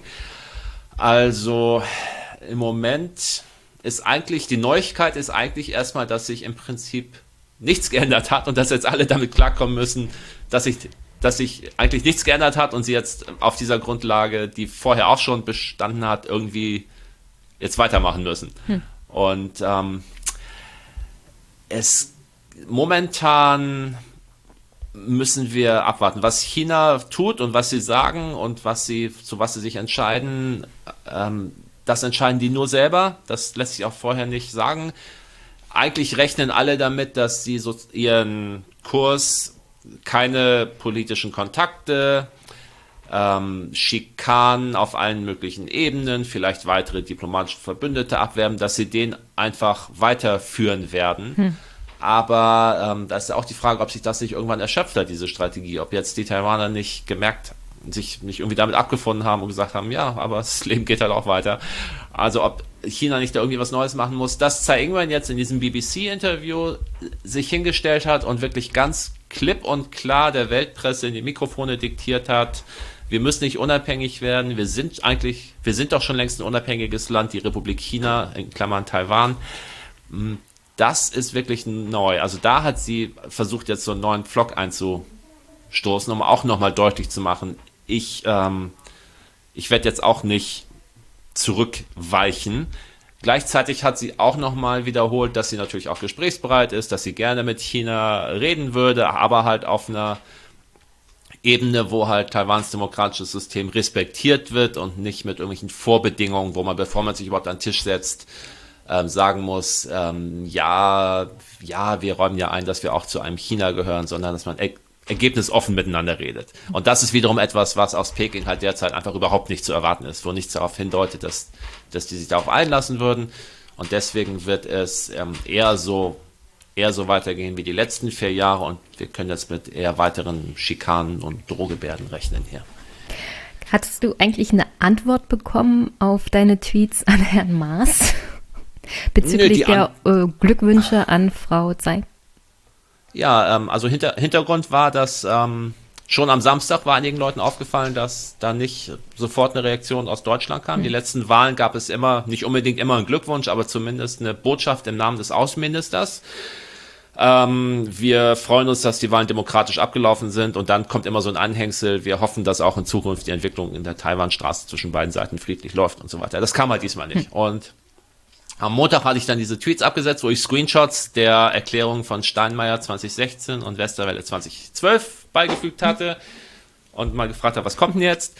Und ähm, daraufhin ist ja auch Thilo Jung aufmerksam geworden und hat in der Bundespressekonferenz ähm, die Frage gestellt. Ja, ich habe hab den Audioschnipsel. Wollen wir uns kurz anhören noch? Okay, gut, ja, klar. Also naive Fragen zu Taiwan in der Bundespressekonferenz.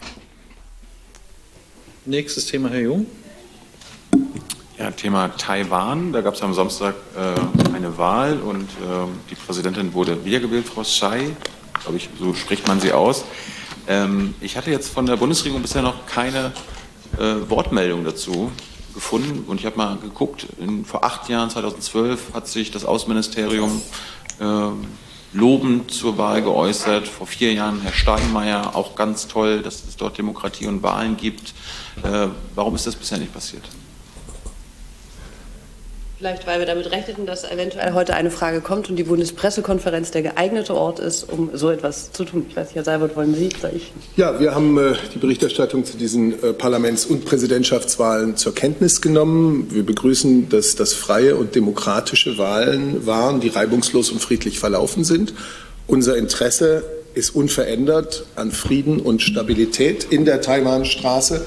Und wir erwarten auch, dass beide Seiten der Taiwanstraße beitragen zu einer friedlichen Annäherung und Entspannung. Äh, hat die Kanzlerin schon der Wahlsiegerin gratuliert? Wird sie das tun? Nee, dazu kann ich Ihnen nichts berichten. Aber ist das geplant? Das ist ja sonst üblich bei der Kanzlerin, dass sie der ausländischen Wahlsiegern gratuliert. Ich kann Ihnen über das, was ich jetzt gerade gesagt habe, hinaus äh, nichts sagen. Ja, das war's. Ja, so war das. So, und ähm, also man, man kann festhalten, in dem Moment am Montag, Wahl war am Samstag, am was Montag oder Dienstag? Ich glaube Montag, Montag, hat dann Seibert in der Pressekonferenz, Seibert spricht ja für die Bundesregierung, er hat da gesagt, wir begrüßen, dass es ähm, freie demokratische Wahlen sind. Und das war es dann auch. Also es gab halt kein Statement im Namen also im, im, Namen Merkel sowieso nicht, damit war auch nicht zu rechnen.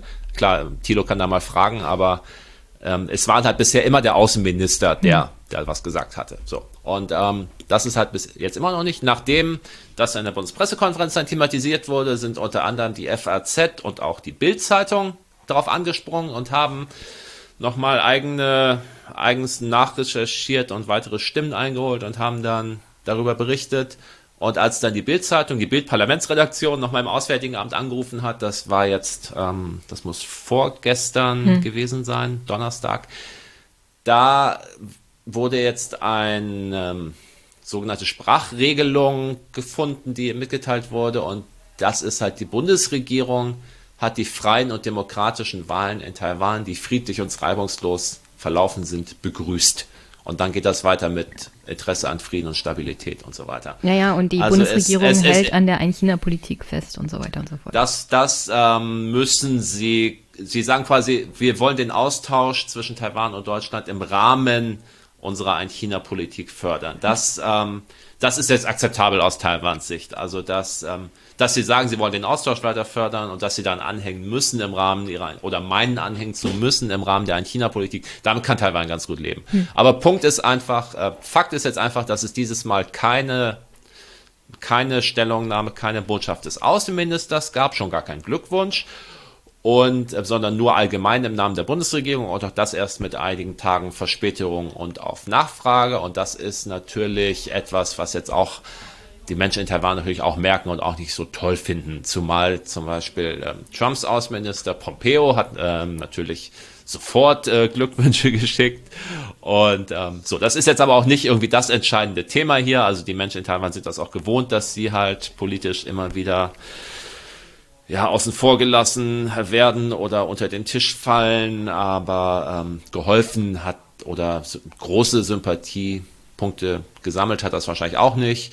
Ähm, Sympathiepunkte hat es aber, dass der deutsche Vertreter hier vor Ort, also der im Prinzip quasi der Botschafter, der sich nicht Botschafter nennen darf, der hatte sofort am Wahltag auf Chinesisch eine Botschaft ähm, veröffentlicht, wo er auch der Präsidentin gratuliert hatte. Also das wird dann ja auch akzeptiert. Ja, ich als deutsche Bürgerin finde es aber auch schon schwer peinlich, dass erst auf Nachfrage der Bild-Zeitung irgendwas kommt. Äh, das gibt kein gutes Bild. Gar kein nee, nicht Bild. unbedingt. Das hängt, das hängt dann auch, muss man auch in dem Kontext sehen, also ähm, Heiko Maas hat ja den Joshua Wong, den Aktivisten aus Hongkong, auf einem Fest der Bild-Zeitung übrigens getroffen in Berlin vor ein paar Monaten. Das hat wohl ihm extrem viel Ärger von chinesischer Seite eingebracht. Also ich könnte mir vorstellen, es scheint mir am wahrscheinlichsten, dass das Außenministerium einfach gesagt hat, unser Minister braucht jetzt nicht noch mehr Stress aus China im Moment. Wir bereiten auch jetzt gerade diesen großen EU-China-Gipfel vor, der im September in Leipzig stattfinden soll. Und in der Situation ähm, wir, müssen wir uns das jetzt nicht auch noch geben und haben dann einfach unter diesen Erwägungen darauf verzichtet, das im Namen des Außenministers da zu machen. Ähm, Ja, interessant war ja auch. Anfang Dezember dieses, äh, diese Anhörung im Petitionsausschuss des Bundestages, wo es ja auch um Taiwan und die deutsche Ein-China-Politik ging, kann man auch nachlesen. Mhm. Aber ähm, ich, ich glaube auch, dass wir jetzt langsam mal den Sack zumachen Ja, müssen, ja, ja, weil hier andere Termine rufen. Sorry, sorry, ja, ich hab- noch- ich hab ein bisschen Ich würde gerne auch noch über den Petitionsausschuss mit dir reden, also kann man auch noch im Detail machen. Die Sache ist, aber ich das hab's, kann man auch ich hab's nachlesen. auf dem Zettel, aber ich steck's in die Shownotes und du hast ja auch noch was anderes zu tun, als nur mit mir zu podcasten. Und das Thema Taiwan bleibt uns hoffentlich erhalten. Du bist ja, du bist uns noch immer ein Taiwan-Podcast schuldig. Ja, ja, ja, ich weiß, du hast mir ja schon die technischen Voraussetzungen genannt und jetzt habe ich ja auch das eine Programm schon installiert, Ja. also Schritt für Schritt nähern wir uns dem. Stückchen für Stückchen. Da müssen, wir, wir bleiben mal in Kontakt drüber. Ich brauche noch ein bisschen fachlichen Rat von dir. Kein, kein Problem. Das Mit. Studio Link kann man sozusagen in aller Welt und dann noch Clips einspielen. So, Alles dann, klar. dann entlasse ich dich mal. Noch eine Botschaft an die Hörerinnen und Hörer. Ja, folgt den Nachrichten über Taiwan, äh, haltet euch auf dem Laufenden. Es, irgendwann wird es wieder aktuell werden und dann werden auch die alle, alle Medien wieder drauf einspringen, spätestens wenn es doch mal Stress geben sollte, wenn ihr vorher auf dem Laufenden bleiben wollt. Ähm, gerne bei mir über Twitter, Taiwan Reporter oder über den Newsletter, den ich ab und zu verschicke oder über eure eigenen Kanäle. Aber haltet Taiwan so ein bisschen als Thema im Hinterkopf und beobachtet weiter, was hier berichtet wird und was hier passiert. Danke, Klaus. Äh, wie gesagt, liebe Hörerinnen und Hörer, folgt Klaus auf Twitter, folgt den Weltreportern und unterstützt sie, wenn möglich. Und danke, habt noch einen schönen Tag in Taiwan. Wir hören uns. Vielen Dank. Bis bald. Tschüss. Bis bald. Tschüss.